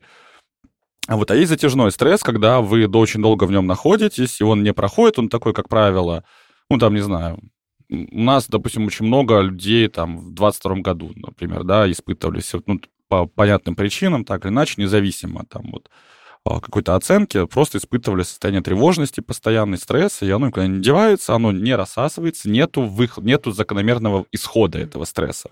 Он идет постоянно. Фоново, Соответственно, рано или поздно это к чему приводит? Это всегда приводит к тому, что наша психика — это неразрывная часть нашего организма. У нас почему-то некоторые очень любят разделять, там, типа, вот есть психика, а вот есть мое тело. Они как-то там вот физическое. Нифига так не работает. Это все очень тесно связано. И, конечно, в какой-то момент, когда особенно уже этот э, стресс затяжной становится, что начинает влиять на организм, так или иначе, это, кстати, предпоследняя стадия выгорания, когда начинаются там проблемы же со сном, а, с питанием, желудочно-кишечный тракт, а, кожа, ну, понятно, все, что связано с кожей, сердце, и так далее. Там за инфекционный иммунитет, кстати, очень сильно падает. Вы, может быть, обращали внимание, когда вы очень долго перерабатываете, там, допустим, аврал, и потом вы часто можете заболеть, потому что иммун, иммун, иммунитет падает. А в какой-то момент организм видит, что происходит какая-то, ну, прости за выражение, полная жопа, и он просто берет тумблер эмоций и врубает к чертовой матери. Ну, потому что он понимает, что сами, ну, типа, мы сами ну, не справляемся, и просто в какой-то момент, ну, идет перегорание, как лампочка. Она долго горела-горела, и потом резко чпок, и все, перегорела. И она не горит. И у вас наступает состояние собственного выгорания, это состояние зомби. То есть это когда все эмоции выключены? А они уже к тому моменту уже притуплены, потому что там будет всегда этап э, э, с деперсонализацией. Э, это... Как бы вам объяснить? Ну, это состояние, когда вы будете, ну, как-то относиться... Ну, я скажу так, а, у вас может быть история, что, ну, сейчас деперсонализация, дереализация, сейчас я зарою, потому что я в этих именно в терминах уже не помню их. Я не хочу туда говорить. Вырежьте потом. А, перед этим будет а, обязательно перед уже там когда вы начнете там, грубо говоря, заболевать, там будет, вы будете понимать, у вас будет идти уже состояние, когда вы будете как будто бы, ну, отдаляться. То есть вы не будете эмпатичны вообще к другим людям и к себе, и у вас вообще может быть иногда ощущение, что вы смотрите свою жизнь, проживаете не как вот обычно, да, как будто бы вы как фильм какой-то. Да, там как в сказке какой-то, как во сне вы находитесь. То есть вы уже не понимаете. И у вас уже нету а, не то что чувствительности к чужим эмоциям, да, вы уже свои начинаете терять, там потеря вообще любых там тонких эмоций и так далее. И в конце у вас будет история, что вы просто, ну, яркий признак выгорания. Вы с утра просыпаетесь и понимаете, что вы не придете на работу. Ну, типа, вы то не выйдете. Вы звоните и говорите, я не приду на работу. Вот прям настолько. Это да, все. И человек вырубает трубку, ему плевать на трудовую, на расчет, все, он просто не встает. То есть все, что до этого, это еще не нет, выгорание? Нет, это все идет стадия выгорания, а. оно к этому подходит. То есть в какой-то момент из плюсов э, эмоциональное выгорание прекрасным образом вы из него выйдете. Оно постепенно вы то есть организм вас, вас вырубил, потом вы включитесь обратно, да, то есть эмоции все появятся, причем там первый маркер хороший, когда появляются негативные эмоции, потому что они силь, сильные такие, да, или там смеяться начинаете захлеб. Вот. Но какое-то время, да, у вас будет нарушены социальные, профессиональные связи, это если вы дойдете до эмоционального выгорания прям до финиша. А, опять же, еще история того, что вы можете уйти в депрессию вообще. Тут тоже в тревожное расстройство можете скатиться. Там куда угодно можете пойти. Там, знаете ли, путей дорожек много. Удивительный мир э, психиатрии. Звучит как жесть вообще. У меня теперь я знаю, что я никогда в жизни не выгорал, походу. Хотя а мне у меня казалось, было. что было. У меня было дважды. Да, причем у меня было все очень так вот кан- канонически. Прям вот по жести. Прям по жести. И в, в первый раз это было, что я, я вот это, на самом деле, когда история говорю о том, что позвоните, не выйдете, это моя история. Я позвонил, сказал, что я не выйду. В моем случае то, что я думал, что это выгорание, это когда тебе не хочется делать то, что ты делаешь вот сейчас, и даже не хочется менять место работы. Вот я думал, что это вот оно. А, это тоже, ну, опять же, там э, стадии различны, там очень много, опять же, симптом, симптомов, очень много есть причин, почему у тебя это происходит. Бывает вообще, у нас, опять же, тоже забывают, да, там история, допустим, сезонное эффективное расстройство есть, которое там возникает. Там это осеннее, когда у нас погода резко поменялась, да, и стало вот такое вот дождливой мразью, или а, весна с витаминозами, да, и там тоже у нас она была... У нас, в принципе, как погода стала дождливой мразью, так в Ростове до сих пор и не, не по, похорошело. Вот, а, ну, то есть эти все вещи тоже влияют. Там влияют, не знаю, там метеозависимые могут тоже, там может влиять, там перепад э, резких температур, все что угодно там ваше внутреннее там железо у вас в крови может быть упасть, упасть тоже его нужно замерять. То есть факторов причин много. Мы просто вообще очень любим такие, типа, ну, нашли какой-то диагноз, такой самый диагноз, ну, эмоциональное выгорание, ну, все, у меня сошлось, почитали, сошлось. Это как э, загугли любой симптом, и тебе рано или поздно выпадет рак. Ну, сто процентов. Так и здесь. Там у меня депрессия. Раньше, вот сейчас все эмоциональное выгорание у себя констатируют, раньше все депрессию у себя констатировали. Все направо-налево. Никто вообще понятия не имеет, типа, как проявляется депрессия, какой это на самом деле полный ужас. Но все говорят, у меня депрессия. О, я там не знаю, о, кофе не было моего с утра в, в магазине, там в кофейне, все.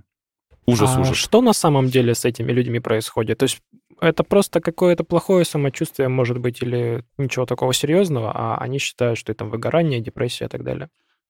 Ну, здесь всегда есть история, как вообще понять, что ты ну, действительно выгораешь, да. В- Одна из стадий первых, это когда ты начинаешь обесценивать, ну, сейчас, сейчас все, сейчас все IT встанет и выйдет, да, потому что все будут думать, что у них выгорание. Обесцениваешь и пре- преуменьшаешь все свои заслуги, и, в принципе, ты считаешь, что ты ничего не делаешь, и ты, ну, такой синдром самозванца, туда же он падает. Да, потом у тебя начинается именно... а, У тебя часто еще а, при выгорании ты переносишь р- рабочее в личное. Ну, допустим, там я как специалист не очень, да и как муж я тоже не состоялся. Да и Так. отец из меня такой себе. Так, две галочки дальше, да. Вот. И... Я забыл вопрос. Ну, ты говорил, как, э, как, как с этим работать, и как вообще ты сам еще Вот, как вышел вы из этого? доблестные HR Нет, как вообще... ты сам- А, как сначала, да, как ты сам, давай. Как ты сам вышел из этого состояния? Смотрите, как работает с эмоциональным выгоранием. Это вот та история, которая хорошо именно поддается профилактике. Ты в Сочи ездил официантом работать? Нет. Сейчас поеду. Тогда ты не выгорал. Сейчас поеду, сейчас я уже, вот уже у меня билетик, я уже послезавтра, кстати, забыл, ребят, вам сказать, да. Подкаст выйдет, я уже в Сочи. Вот, а когда у тебя эмоциональное выгорание, твоя задача именно делать профилактику.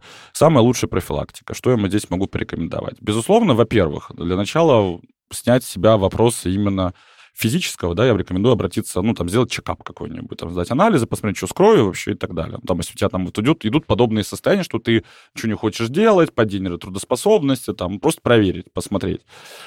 А, Дальше. а, Суть в том, что с, именно с такими эффективными расстройствами, ну, это не эффективное расстройство все-таки, да, это синдром выгорания, ну, лу- лучше работать а, через эмоции. То есть задача давать нового опыта, то есть строить свои новые нейронные связи в мозгу, да, и как-то наполнять свою жизнь. Как строится среднестати- среднестатистическая жизнь у многих людей? Дом, работа, дом, работа, бар. А, субботу отлежались, воскресенье дом там что-то в порядок привели, с детьми в парк сходили, дом, работа, дом, работа, и там периодически куда-то мы там еще потом можно там раз в полгода куда-то выйти. Здесь важно именно дополнять нового опыта. Какой-то новый опыт, кстати, он вообще полезен для мозгов, в принципе, всем. Это, не знаю, там, слушать новую музыку, из самого простого, ничего не, не сложно. Просто попытаться слушать новую там музыку, ходить новыми маршрутами, гулять. Классно, не, не знаю, записаться на фитнес, если любите, а, там, не знаю, борьбу, бег, а, возможно, там рисование, вокал, вообще творческая вся история тоже хорошо работает. Я в свое время, именно, у меня все крутые изменения в моей жизни были связаны с тем, что я себе прямо понимал, что я уже все вот на грани, и сейчас я все брошу и уволюсь. Это всегда у меня происходит в январе, потому что у нас очень тяжелая всегда осень в HR-отделе.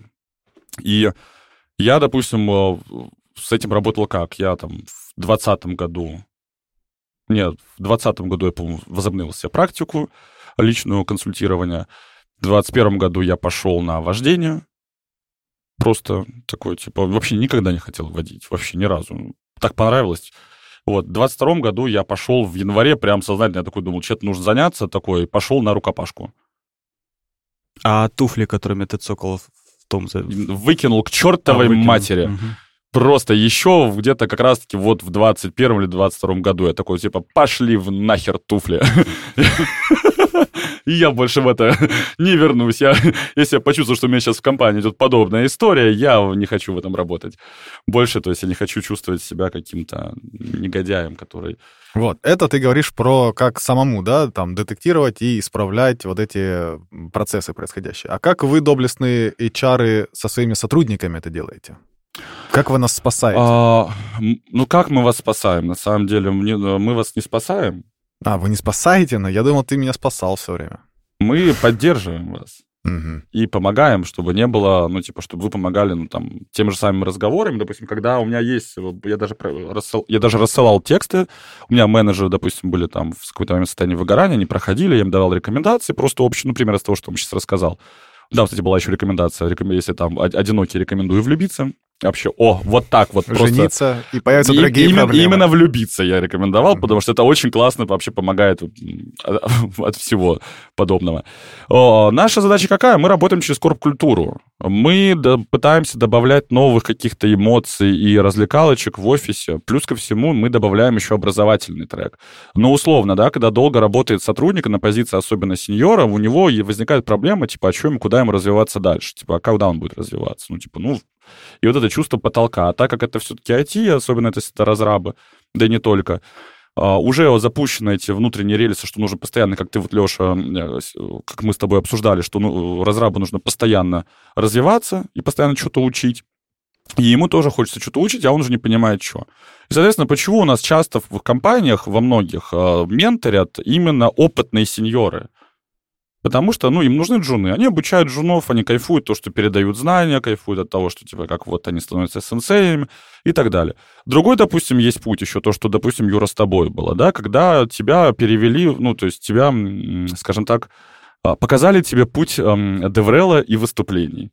Для тех, кто не знает, в 2019 году Юра категорически отказывался от любых выступлений, вообще считал, что это не его, он это не любил и вообще не хотел, и ему нужно было просто за ручку привести на метап, где он выступил, ему все поаплодировали, ему дико понравилось, и он такой, а, кайф, погнали. Правильно, давно была пора показать Юре его место. Его место — сиять. Вот, и, соответственно, есть такие истории, да, что мы по- позволяем людям различными способами э, самореализовываться в рамках компании. Опять же, это еще очень хорошо помогает компании, да, это выступления, это конференции, это внутренние какие-то метапы, это внутреннее образование, стажиров, э, стажировки там новых сотрудников, это, опять же, корпоративы какие-то, которые мы организовываем, там, э, а- активные, там, не знаю, группы. Вот, э, как вы знаете, у нас там сегодня отряд любителей походов уходит в поход, да, потому что, опять же, это достаточно тоже такие сильные переживания, волнительные, да, там два дня по горам вот это вот туда-сюда бегать, а, лопухом подтираться. Господи, не знаю. Меня бы отправили, я бы после этого еще, знаете, да, я бы выгорел бы сразу, просто в первом же километре. Вот, и, а, соответственно, такие вот эти все вещи, это тоже все делается, это все, более того, я могу вам сказать, а, что там HR ничего не делает, мы это все планируем. У нас есть планы примерно там и мероприятий, и того, и нашей работы, как мы будем делать. Там, не знаю, у нас была, кстати, есть услуга заброни HR, как раз-таки такая вот, где в коучинговом формате какие-то вещи пообсуждать. И, За бронь HR. да, заброни HR.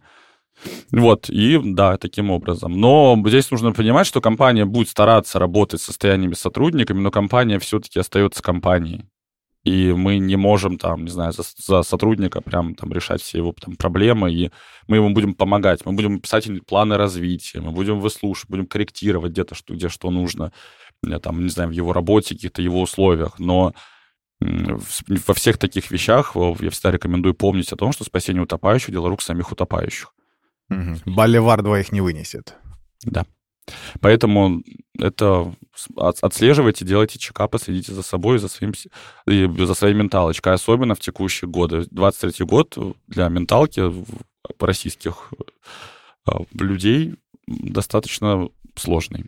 Саш, а кто же вас, HR, спасает от выгорания? Никто. Поэтому мы выгорательная должность, и очень много... А вы не можете сами друг друга там спасать? Зачем так сложно? Сгорел, выкинул и все. Не-не, берешь, не выкинул. Берешь HR, выгоревшего на корпоратив, который он уже пос- из последних сил устроил, и просто не берешь угли, а на нем жаришь шашлык, все, и все хорошо. Безотходное Он находит новый, новый смысл существования. корпоратива. Слушайте, я 10 лет, по-моему, не был ни разу ни на одном корпоративе, который я бы не организовывал. Ни разу не было. То есть любые мероприятия, все это, и это на самом деле... Я, я даже не, не, не представляю, каково это быть где-то, просто вот ты пришел, а тебе все сделали. О, я тебе расскажу, можно? Это офигенно. Ты такой приходишь, а тебе все сделали. И ты там еще можешь потом ходить такой, типа, а, ну, канапе, конечно, бедненько. Так, а что у нас тут? Так, а я вижу, лосося у нас не очень много, да? И потом писать еще обязательно фидбэк о том, что а вот почему вот здесь не то, почему вот это не так. Вот, ну, да, корпоративы — это вообще отдельная история. Просьба во вселенную, кто-нибудь сделайте корпоратив для HR. А, да, у нас я... ну, Это вырежете нахуй потом, хотя может оставить. Я сегодня как раз, знаете, мой корпоратив сегодня это три таблетки валерьянки, а, две таблетки афобазола. А я больше вам рассказывал, чем туда. Ну, в общем, три таблетки валерьянки, две таблетки афобазола. Вот а, мы все радуемся, веселимся, наш корпоратив. Ну что, тоже, тоже пойдет. Пусть вам отдел QA делает корпоратив. Массаж делает. Пусть вам отдел QA делает массаж. Да, я не думаю. Типа, HR, напоминаю, HR это плесень, поросшая на теле бизнеса.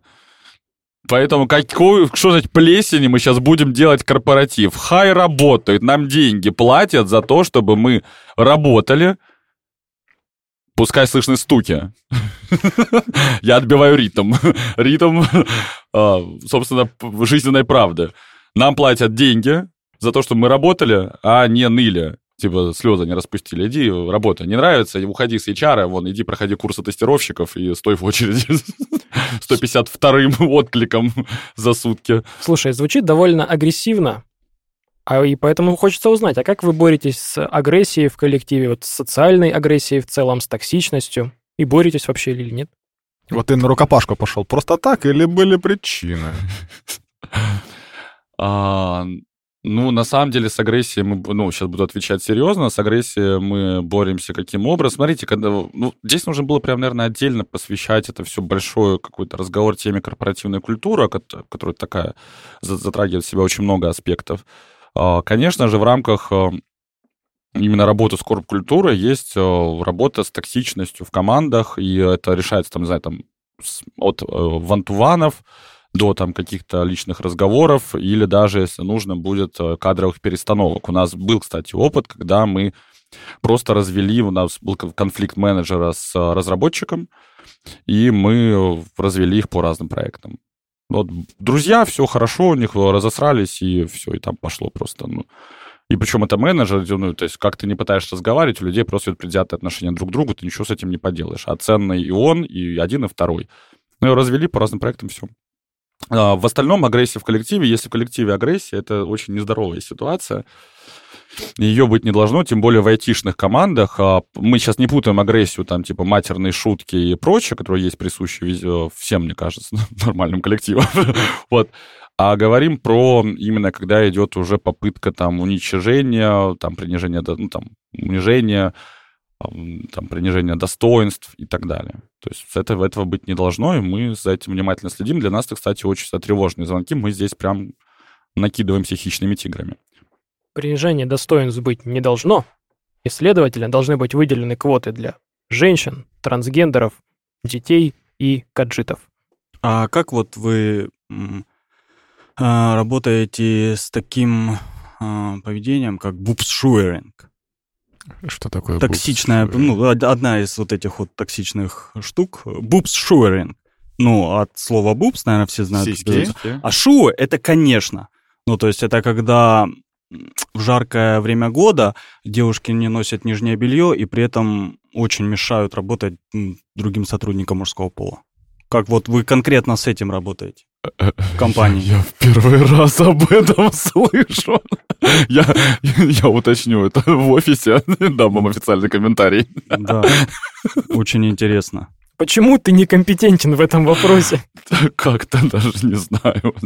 Может, у нас просто все носят нижнее белье, я не знаю. Ну, то есть... У нас никто не носит на нашем, в наших командах. Да, хорошо. Например, Юрины сиськи меня вообще очень сильно отвлекают от работы. Ну, а, мы подумаем, что можно с этим сделать. Я когда это как кейс разберу, э, наберусь в нем экспертности, тогда я уже вам обязательно расскажу. Спрячьте Юру, он слишком горяч.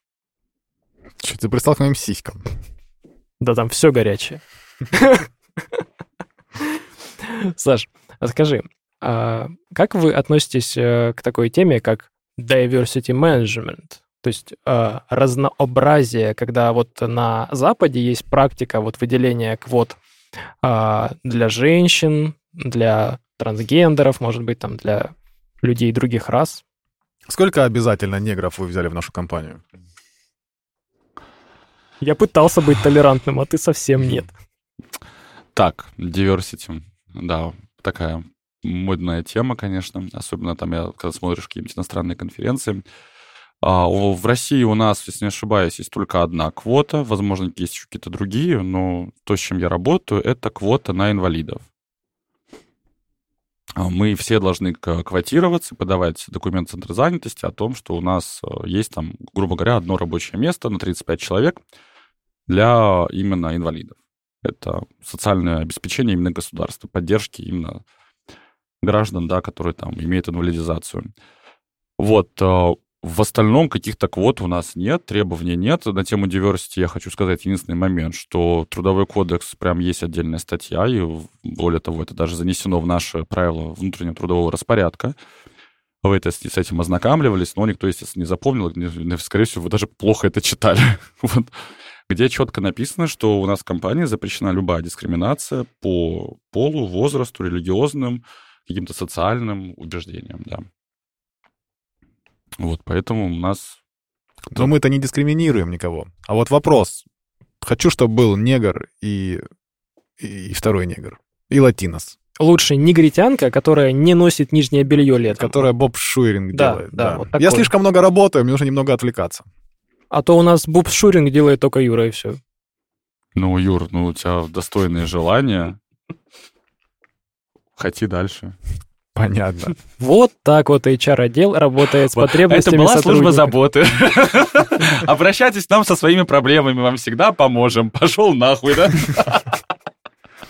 Вчера я также говорил про этих. Ну, про других, которые хотят само, саморазвиваться. Саморазвиваться, ну да, ты же При- мне Приди, клоун. поса- посаморазвивай меня, пожалуйста, чуть-чуть.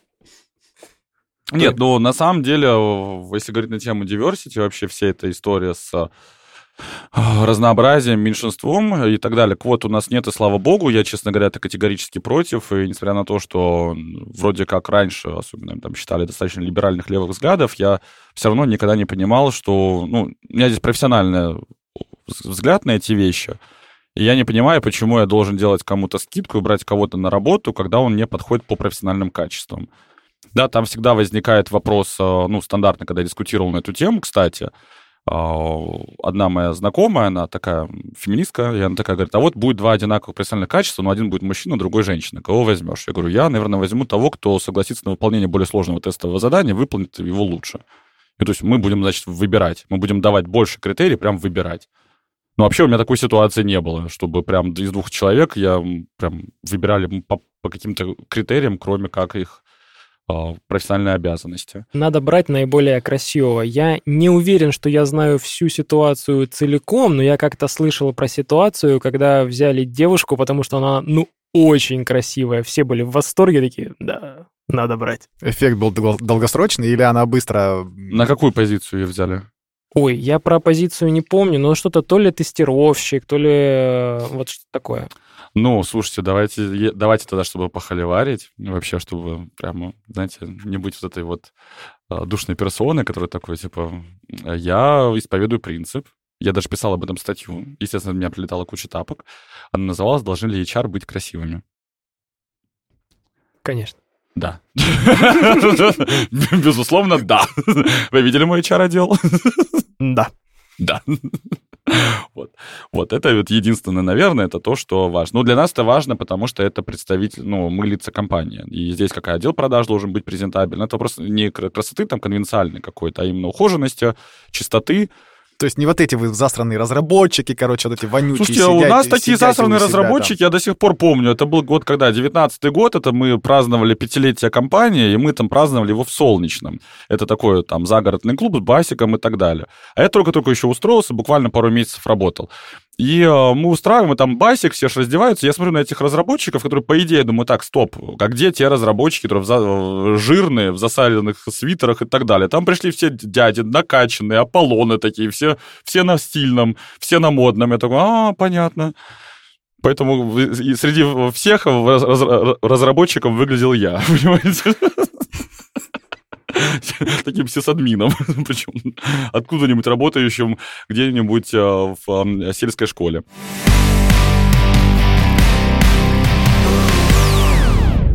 Ну что, давайте перейдем к самой интересной нашей теме, да? К увольнению сотрудников. Любишь ли ты увольнять сотрудников, Саша? Нет, А какие туфли посоветуешь приобрести тем, кто будет это делать? м, маскот. Мгм. Так, а как часто все равно тебе приходится вот э, против твоей воли увольнять сотрудников? Ну, здесь история там вообще увольнения против моей воли. Что значит против моей Ну, воли? ты любишь человека, не хочешь увольнять, а вот надо это сделать. А, У меня очень странное отношение, на самом деле. Я очень хорошо делю рабочее и личное. Мгм. Типа, прям у меня вот жесткий водораздел. Типа, я могу к тебе относиться хорошо как человек, С улыбкой уволишь, да? как человек, э, во-первых, а после моих улыб... се- я серьезно, после моих увольнений люди выходят, улыбаются, радостные. Я могу даже объяснить, почему я так это делаю. Это очень важно, чтобы это было именно так. Вот. э, Так вот, э, у меня есть водораздел по отношению к тому, что у меня рабочее и личное. И если я к тебе могу хорошо относиться как к человеку, ну, ты как профессионал не очень. То есть, ну, на работе к тебе буду относиться в первую очередь по профессиональным каким-то твоим качествам. Или наоборот, да. От того, что даже если ты фиговый человек, но хорошо работаешь, ну, типа, да, ну, я буду с тобой работать. Я просто с тобой не буду общаться за пределами работы, наверное, так вот как-то близко. Но так как в э, задаче вообще основная моя э, обязанность это общаться с людьми и иметь высокий уровень коммуникабельности, а коммуникабельность предполагает, что я должен уметь находить общий язык со всеми людьми, с разными. Независимо от того, нравится Даже если это нравится. молчаливый общий язык. Даже если это молчаливый общий язык. Вот, на статье был один кейс, когда там один работник не очень хотел со мной разговаривать, в итоге вообще не отвечал мне. В итоге мы с ним поболтали 15 минут в переговорке, с тех пор мы также с ним не разговариваем, но он мне всегда отвечает на мои вопросы, когда мне нужно от него какие-то такие очень административного характера. Так вот, на тему увольнений. Если есть необходимость увольнять, как правило, решение об увольнении принимается не HR, как правило, решение об увольнении принимает команда, в которой работает этот человек, если нужно его уволить. То есть команда дает обратную связь, постоянные сигналы о том, что это неэффективный работник, мы ничего не можем с ним сделать. Менеджер, который дальше уже принимает финальное решение, потому что он пытается всегда человека встроить, ну и как-то его научить, подсказать, возможно. Мы дальше еще ищем какие-то варианты, можем ли мы человека сохранить. И это, кстати, не совсем верная практика. Иногда нужно быть все-таки пожестче. Ну, у нас такая она. Вот мы заточены по то, чтобы сохранять человека. Мы же там время потратили, силы потратили, вроде он уже вкатился, ну вот, может, получится. И если уже этого не происходит, тогда это идет на увольнение. Увольнение может происходить несколько... Увольнять могут как менеджер, так и HR, так и мы вместе. Расскажи какую-нибудь интересную историю про увольнение. О, Интересную историю про увольнение. У меня есть история, ну, типа, прямо паскудных увольнений. Ну, давай, типа, подавай паскудное увольнение. Вот, это было прям очень плохо. Это было после э, увольнения, после которого мне захотелось, ну, самому помыться. И это было прям вот это было, наверное, когда у меня случился первый крушение идеалов о месте, в котором я работаю. Потому что я приходил в другое место, как мне казалось, а там за год все поменялось, и второй год я уже дорабатывал именно вот в этих новых условиях. Вот просто работу долго искал и вообще себя в жизни. А, Паскудное увольнение, это был руководитель отдела а, разработки, и э, он, э, его взяли на три месяца, там три месяца испытательного срока, у него заканчивается испытательный срок, испытательный срок заканчивается 9 декабря, а, января, это первый день выхода после новогодних праздников. И эм, он ко мне приходит, мне просто почему для меня это запомнил, я уже печатаю его документы, грубо говоря, на увольнение, мы готовимся к этому увольнению. А причина его увольнения была очень глупая, ну, типа просто там, ну, ему ставились плохо задачи, там вообще непонятно, то есть вообще отсутствующие. То есть там кто-то что-то сказал, и как-то в какой-то момент, по сути, там комп- SEO решил такой, типа, да, нам он уже и не нужен. Там, типа, сами справимся. То есть просто человека, причем этого человека я хантил два месяца, чтобы вы понимали. Два месяца я его хантил. Это было прям, ну, квест, это прям был хедхантинг. И он, он приходит, я уже там, опять же, напившись валерьянки и всего прочего, чтобы просто сделать анестезию своим эмоциям и выполнять свою работу палача, печатаю его документы на увольнение одним днем, естественно, без компенсации, без ничего. И он такой спрашивает, типа, что по ДМСу, там, по всем делам. Я ему такой, сейчас, Саша, я тебя через два часа позову. Там, и тра-та-та, сейчас мы все обсудим. И через два часа я его зову, и где мы в течение, там, двух часов его увольняем. Вот. Страшный ты человек. Это было Я вот отвратительно. сижу, мне не по себе даже это сейчас. было отвратительно, это было ужасно, это было то... Вообще, вы когда-нибудь задумались, вы наверняка, ну, знаете о том, что я много пью. Не, я никогда не А я сегодня принес тебе три бутылки вина. Вот. Вот, а теперь вы понимаете, почему. А до этого для человека не было никакого фидбэка, что, блин, смотри, Нет, что-то не в том-то и дело. У меня так была еще история, когда там еще целый отдел, который я собирал вообще, то есть просто я не буду сейчас называть их должности.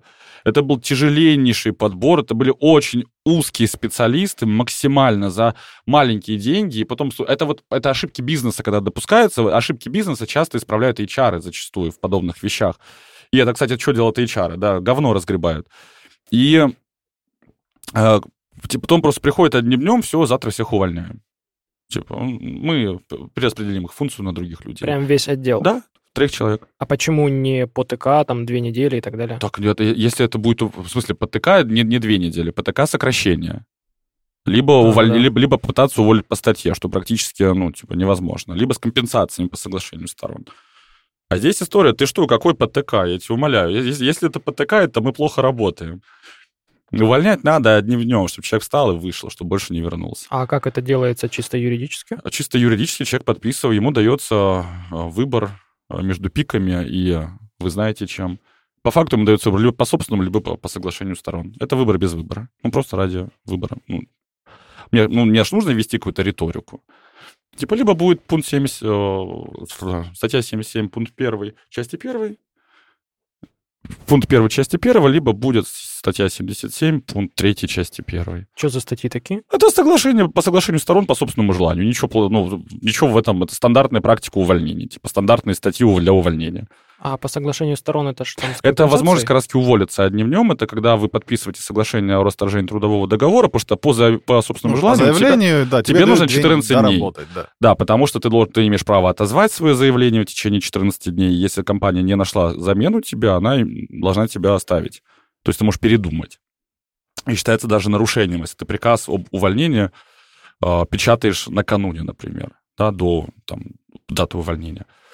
Вот. А по соглашению сторон мы можем с тобой сесть, собраться вот так вот сейчас такие, типа, ну, решили расходиться. Если ты хочешь уйти одним днем, и мы не против, чтобы ты уходил одним днем. Если мы, допустим, хотим прописать какие-то дополнительные условия, ну, например, прописать тебе какую-то денежную компенсацию, да, вот еще чем-то, там, не знаю, там, добавить там, там 100 тысяч за хорошую работу в качестве там бонуса выходного, то мы это все прописываем в соглашении, потому что это является, опять же, юридическим документом для обоснования там, той же самой выплаты, ну и то, что мы с тобой расстались одним днем. Ну, это еще ничего, нормально. Да, это все нормальная А вообще история. вы Ничего не, конечно, я тебя Блин, а умоляю. почему нет? Да, в- да, потому что я после, я, я после этого чувствовал себя, не мог отойти еще месяц, на самом деле, мне кажется. Я до сих пор, видите, вспоминаю, там много лет прошло, я до сих пор не могу Да, уже забыть. история. Потому что, ну, типа, он выходит, а вы тут тоже... я Это был, кстати, последний раз, когда я прямо, ну, вот человеку прям что-то, ну, обещал, ну, ну, я не обещал прям под свое слово, да, что-то, ну, когда я его хантил. Но я с ним прям хорошо вел переговоры, я его убеждал, что очень большая стабильная компания, все у нас классно, тебе нужно идти к нам, ты гниешь там в своем институте. Вот. И э, по итогу, да, он мне стоит, и он говорит, типа, говорит, «Э, Саш, я понимаю, там к тебе у меня нет претензий, ну, типа, ты работаешь, ну, типа, беги отсюда, это, ну, так вообще не должно быть. Он тоже был своеобразный перчик, не спорю, ну, типа, перчик был тут прям такой. Но это не отменяло того факта, что иногда, иногда есть ошибки бизнеса. Бизнес иногда ошибается. Саш, а вот смотри, то есть получается, есть э, вещь, когда у нас компания увольняет человека, а есть, когда человек, ув- человек увольняется сам. Какие вот самые странные причины для увольнения ты встречал?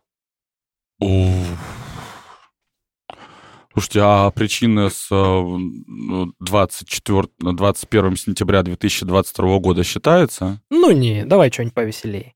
Ну, то есть, нет, давайте я расскажу все-таки. Ну давай. Давай. А была девочка, которая уволилась, потому что ее мальчик резко уже стоял на границе в Верхнем Ларсе.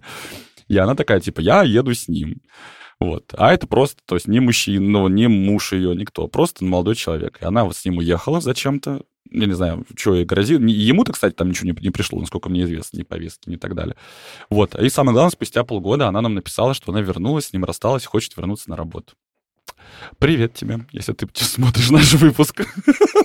Вот это у вас там веселье происходит, а мы вообще даже не в курсе. Вот, а там даже. у нас, да, еще там с тестировщиком было очень веселое увольнение. Там, если он тоже будет смотреть наш выпуск. А, кстати, это третий человек, который меня ненавидит, по-моему, да. А, с тестировщиком у нас еще было веселое увольнение, и это, по-моему, третий человек, который тоже меня не очень любит. Вот. Тоже, да, все это было в момент сентябрьских событий. Так что, как, где это все происходило? Это мы вообще как-то все мимо На нас седьмом прошло. этаже за 7 часов счастья. Это все происходило на нашем административном этаже. Слушай, ну смотри, ладно, окей. А, есть странные причины, а какие причины ты бы вот назвал самыми разумными, самыми рациональными причинами для увольнения? А, Разумно, рациональные. Слушайте, ну, я, блин, я не знаю, как вы нарежете, конечно, потом этот выпуск, потому что я чувствую, что я здесь уже наговорил такого, что... Нам лень резать, мы не будем. А, ну, давайте, правильно, выпускайте просто так, моноблоком. Все. Самое рациональное, я считаю, если когда люди переезжают, ну, понятно, ну, там, если компания не предоставляет удаленку, возможность удаленки, то, ну, рационально это будет увольнение, да, ну, типа, а что, как иначе? А рационально... Вообще, я сейчас скажу вообще отвратительную вещь. А рациональная причина для увольнения, если вы хотите уволиться. Ну, если человек хочет уволиться, он такой, типа, все надоело. Ну, типа, это уже рационально. Единственное, не совсем рационально, если это происходит на эмоциях и так далее, я всегда рекомендую сначала прийти поговорить. У нас же как? У нас же очень боятся. Типа, у нас все сидят такие, ну, я приду, э, скажу, и все, и на, на меня сразу поставят черную метку, и я буду вот ходить там, э, а- а- озираться. Нет, не так. Наоборот, если вы приходите говорить, у меня есть вот такая-то причина, чувствую там, не знаю, тоже выгорание, там, не знаю, не понимаю, что делать по профзадачам, не устраивает уровень дохода, не устраивает еще какие-то вещи. То есть, ну, вот это все, это гораздо лучше, потому что тогда мы можем попытаться что-то делать. И особенно если со- сотрудник э, ценный, мы будем, ну, там, а таких у нас почти все, кто работают. Ну, в смысле, почти. Ну, все кроме, кроме, ценные. к- кроме HR. То Конечно, мы будем пытаться с этим что-то сделать, и мы будем работать, и мы будем решать, потому что когда приходит уже с либо с офферами, ну, да, ну, мы тоже будем пытаться, мы тогда пытаемся, мы очень много удерживали сотрудников, удерживаем, у нас достаточно хороший процент удержания, вот, а, ну, лучше заранее. Но если у вас уже вы понимаете, что все, ну все, ну никак, ну что бы ни было, то есть нет, нужно уходить, тогда, наверное, да, действительно нужно уходить. Ну и плюс добавляя к причинам, это, конечно же, переезд, это если там вы там получили сладкий офер зарплаты, там X2, ну, ну, у меня когда пришел такой один разработчик, сказал, ну, типа, мне вот зарплату там, ну, просто назвал цифру, я такой, ну, поздравляю. Прям, я правда за тебя очень Не рад. поборолся, не поборолся, да? Нет. Мы ничего сделать не можем. Я думаю, ну, все. А почему бы не X3? А кто-то, кстати, у нас получал X3, но это была история, типа, что это был... а, ну, это как раз был 21 год, вот э- этот мыльный пузырь, это был, когда финтех просто вливал такие деньги, что с ума сойдешь. И это был у нас он джуном. А, да, я вспомнил, кто это. Он был у нас джуном и ушел в банк, а, ну, там, с позиции, там, реально было X3. Ну, у него там, грубо говоря, была там зарплата там 40 тысяч, да, там совсем, стало 120 тысяч. А, он ушел с X3. Я думал, ему дали в компании X3. Я уже стал думать, а на какое время к вам можно завтра в, в- ваш отдел на прием записаться? Не-не-не, он, он ушел от нас, ему дали офер, а мы такие ему не можем дать такую цифру. Мы такие, ну, очень рады за тебя тоже, удачи, успехов. Заскакиваем попить кофе. Эх, сорвалась вилла на Рублевке. Что еще про увольнение? Скажи, Саш, а как вот уволиться красиво? Вот чтобы тебя запомнили классным сотрудником, чтобы остались приятные впечатления о тебе. Очень просто на самом деле. Ну, у нас-то говорено в рамках компании, мы это говорим при приеме, естественно, это все забывают, никто не слышит, и опять же, когда там получили, там, не знаю, офер, уже хотят уйти, они это не слушают, я, я всегда прошу, чтобы давали, ну, уведомляли об увольнении за два месяца. Вот, ну, соответственно, в текущей компании мы, если когда мы расставались с, не- с несколькими людьми, вот здесь вот в нашей компании сейчас, у нас тоже есть позиция, что мы тебя а, об увольнении будем уведомлять за там два месяца. Спокойно, то есть работы, ну, не сошлись. Если хочешь уйти раньше, не держим. Но если тебе нужно искать работу, там, ну, как правило, это все заканчивается за месяц, люди быстро успевают найти работу, там, ты, мы, мы даем тебе возможность э, даже в течение рабочего времени э, часто там собеседоваться, ну, чтобы ты спокойно увольнялся. Ну, потому что мы понимаем, если по нашей инициативе мы сейчас с тобой расстаемся, то мы хотим, чтобы у тебя твой переход был комфортный. Вот, и то же самое мы ждем от сотрудников, да, если прям ты приходишь и говоришь, ну все, ну, мы поговорили, что у нас не получается, ты говоришь, ну я ухожу, то давайте вот там через два месяца. Все вот так вот, супер. Потому что мы за это время можем, там, там же какая история, найти человека на замену и обучить его. 14 дней это вообще нифига не срок, потому что найти там человека на вакансию элементарно, даже если я за там один день найду человека, вдруг резко, что невозможно. Там средний срок подбора, просто поиска кандидатов, собеседований, ну, при быстром, если все быстро работают, то будет, ну, неделя-две. Ну да, но 14 дней это скорее не И про плюс, HR. плюс еще у человека, скорее всего, будет, он, все люди трудоустроены, он будет отрабатывать. А отрабатывают люди на предыдущих. У меня были истории, когда люди три месяца брали э, паузу, потому что им нужно было завершить проект, и мы такие, окей, ждем. Мгм. Ну, конечно. 14 дней — это то, что у тебя команда могла от этого человека успеть, успеть принять э, какую-то его деятельность. Да, это не про HR, эти за две недели ты никого не наймешь, никого не встроишь. Ничего не получится. Саш, а что делать, если человек такой решил, говорит, я увольняюсь, сказал за два месяца такой, а я передумал. А, остался? Да. Вообще рад буду. А, а как потом быть с тем, кого нашли на замену и так далее? Это ж- Если мы нашли на замену, то, ну, мы, значит, найдем, как правило, у нас есть вакансии, куда мы можем внутри э, сделать ротацию. Ну, а, ну, кстати, у меня были истории, когда я делал отзыв оффера несколько раз. Блин, жесткая такая ситуация. Ты, кстати, а говоришь... как это, про- как это делается? Я как-то... А вот так вот, а пошел ты нахер. Типа, ой, извини, ошибся, не то, не то имя вписал. А я- тому а я вас сейчас, детишки, расскажу вам страшную сказку про то, что офер, который вам высылают, любая компания, не имеет никакой юридической силы, и вы можете спокойно подтереться где-нибудь, не знаю, дома, например. А, Есть закон, Или на границе Верхнего Ларса. или на границе Верхнего Ларса, а, есть закон, который говорит о том, что если человек уволился с работы, то есть ты его позвал на работу, он тебе пришел, ты обязан его взять. Ну, то есть это прям есть закон, ты можешь судиться, и тебе будут выплачивать компенсацию. Потому что если ты уволился с предыдущего места работы, потому что м, а, тебя, ну, грубо говоря, там позвали на такую, на такую работу, а, то тебя должны взять. Но при условии оффера. А, Дело в том, что на момент получения оффера и написания заявления о том, что там пишешь заявление и так далее, ты еще не уволился. Ты работаешь. Ты написал заявление, но ты еще работаешь. И я тебе могу сказать, э, типа, а, ой, извини, пока. А, пока я еще работаю. То есть Да, в эти, потому- грубо говоря, две недели ты можешь отозвать э, Да, то есть пока ты не пришел ко мне с документами именно уже, то есть когда ты пришел ко мне с документами, тогда уже, да, есть конфликт. А в таком случае нет. Я могу тебе А сказать. зачем, я не пойму, тогда вы все играете в эти игры? Мы выставляем оферы, ну, пот- В чем, в чем смысл вообще, если это бессмысленно? Мы, ну, во-первых, это не бессмыслица, потому что можно попытаться там покачать права, но мы-то эти оферы делаем. А, Смотрите, тут же как история работает. Ты же, к- сотрудник тоже вообще в любой момент может отказаться от моего оффера. Это вообще очень частая практика. Это очень обидная практика, потому что я останавливаю подбор, я жду его две недели, там условный, пока он работает, а он в пос- у нас это было неоднократно. Да, даже Он меня был- это цепляло, когда Да. вот должен был выйти человек на следующей неделе, мы готовимся, и тут раз он не выходит. А он такой просто говорит, такой, а я передумал. А меня там другое предложение. И он такой, типа, просто вспомнил случайно о том, что он к нам шел. А мы там уже, то есть у нас элементарно стоп в подборе случился.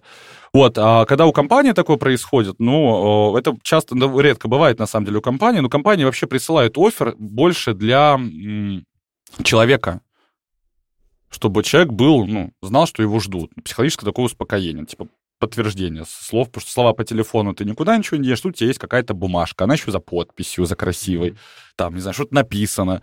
Ты такой, оп, пошел. И лучшее, что ты можешь потом сказать в суде, но мы, мы же были джентльменами, а теперь джентльменом оказался только я.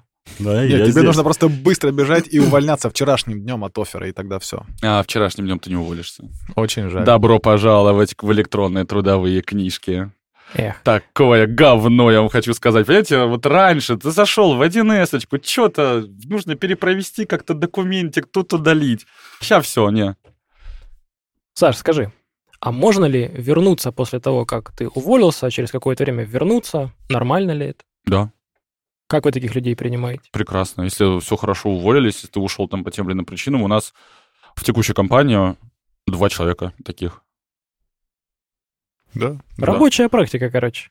Да, я, ну, я думал больше, правда. Мне просто я тоже слышал о таких компаниях, что которые ну, все уволился и больше мы не хотим с ними никаких дел иметь и больше все. Есть такая история, но мы не можем всех компаний, сейчас вообще все процессы и все политики внутренние, там, ценности, идеи, э, хотелки собственников, на- как-то их связать сейчас под одну гребенку, потому что везде все по-разному. Ну, Там бывает такое, что там, допустим, кому-то из руководства в голову влетело. Нет, мы не берем ни в коем случае. Раз ушел из нашей такой классной компании, у нас тут даже, знаете на кухне есть тухлая, там, не знаю, печенька и сливка лежит, где он сидел на потрясающем и сошном стуле, писал на компьютере, ничего не делал. Мы его столько в него вложили, и он от нас ушел. Все, мы с ним никогда больше работать не будем. И самое главное, мы в него вложили 25 тысяч рублей ежемесячно, да. Предатель, мразь. Да, все, то это бывает такое. Но я вообще не понимаю, зачем возвращаться в такие места, потому что, ну, нормальные, где там все адекватно, все все понимают, ну, все понимают, что мы люди, это рынок, ну, ушел, поработал где-то, потом захотелось вернуться. Может быть, вообще бы у нас, допустим, было такое, что экспертизу, наоборот, нарастил еще, пришел к нам, потому что нас сейчас она вообще очень нужна. Еще у нас уже стоишь гораздо дороже. А- а- там, об- оброс какими-то новыми знаниями. Если все было нормально, э, именно увольнение, нормальное увольнение, это заранее просто оповестить, ну, насколько это возможно. Ну, дать фидбэк обязательно, потому что нам важно знать, почему человек от нас уходит. То есть и не общими какими-то фразами, ну, а честно сказать, там, ну, деньги, ну, хочу больше. Там, не знаю, задачи интереснее. Ну, то есть мы тогда будем понимать, потому что вот эта вот история «дело не в тебе, дело во мне», она раздражает. И хочется все-таки какого-то общего понимания. И тогда, если ты уходишь, потом хочешь вернуться, ну, наши двери открыты. Возвращайтесь, конечно, будем рады.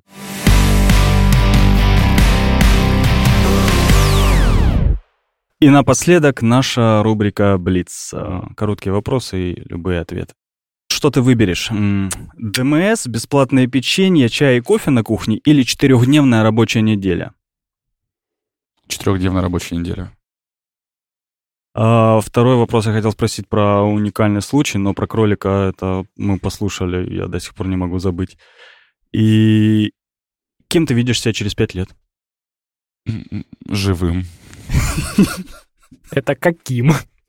Желательно счастливым. Спасибо. Отлично поговорили.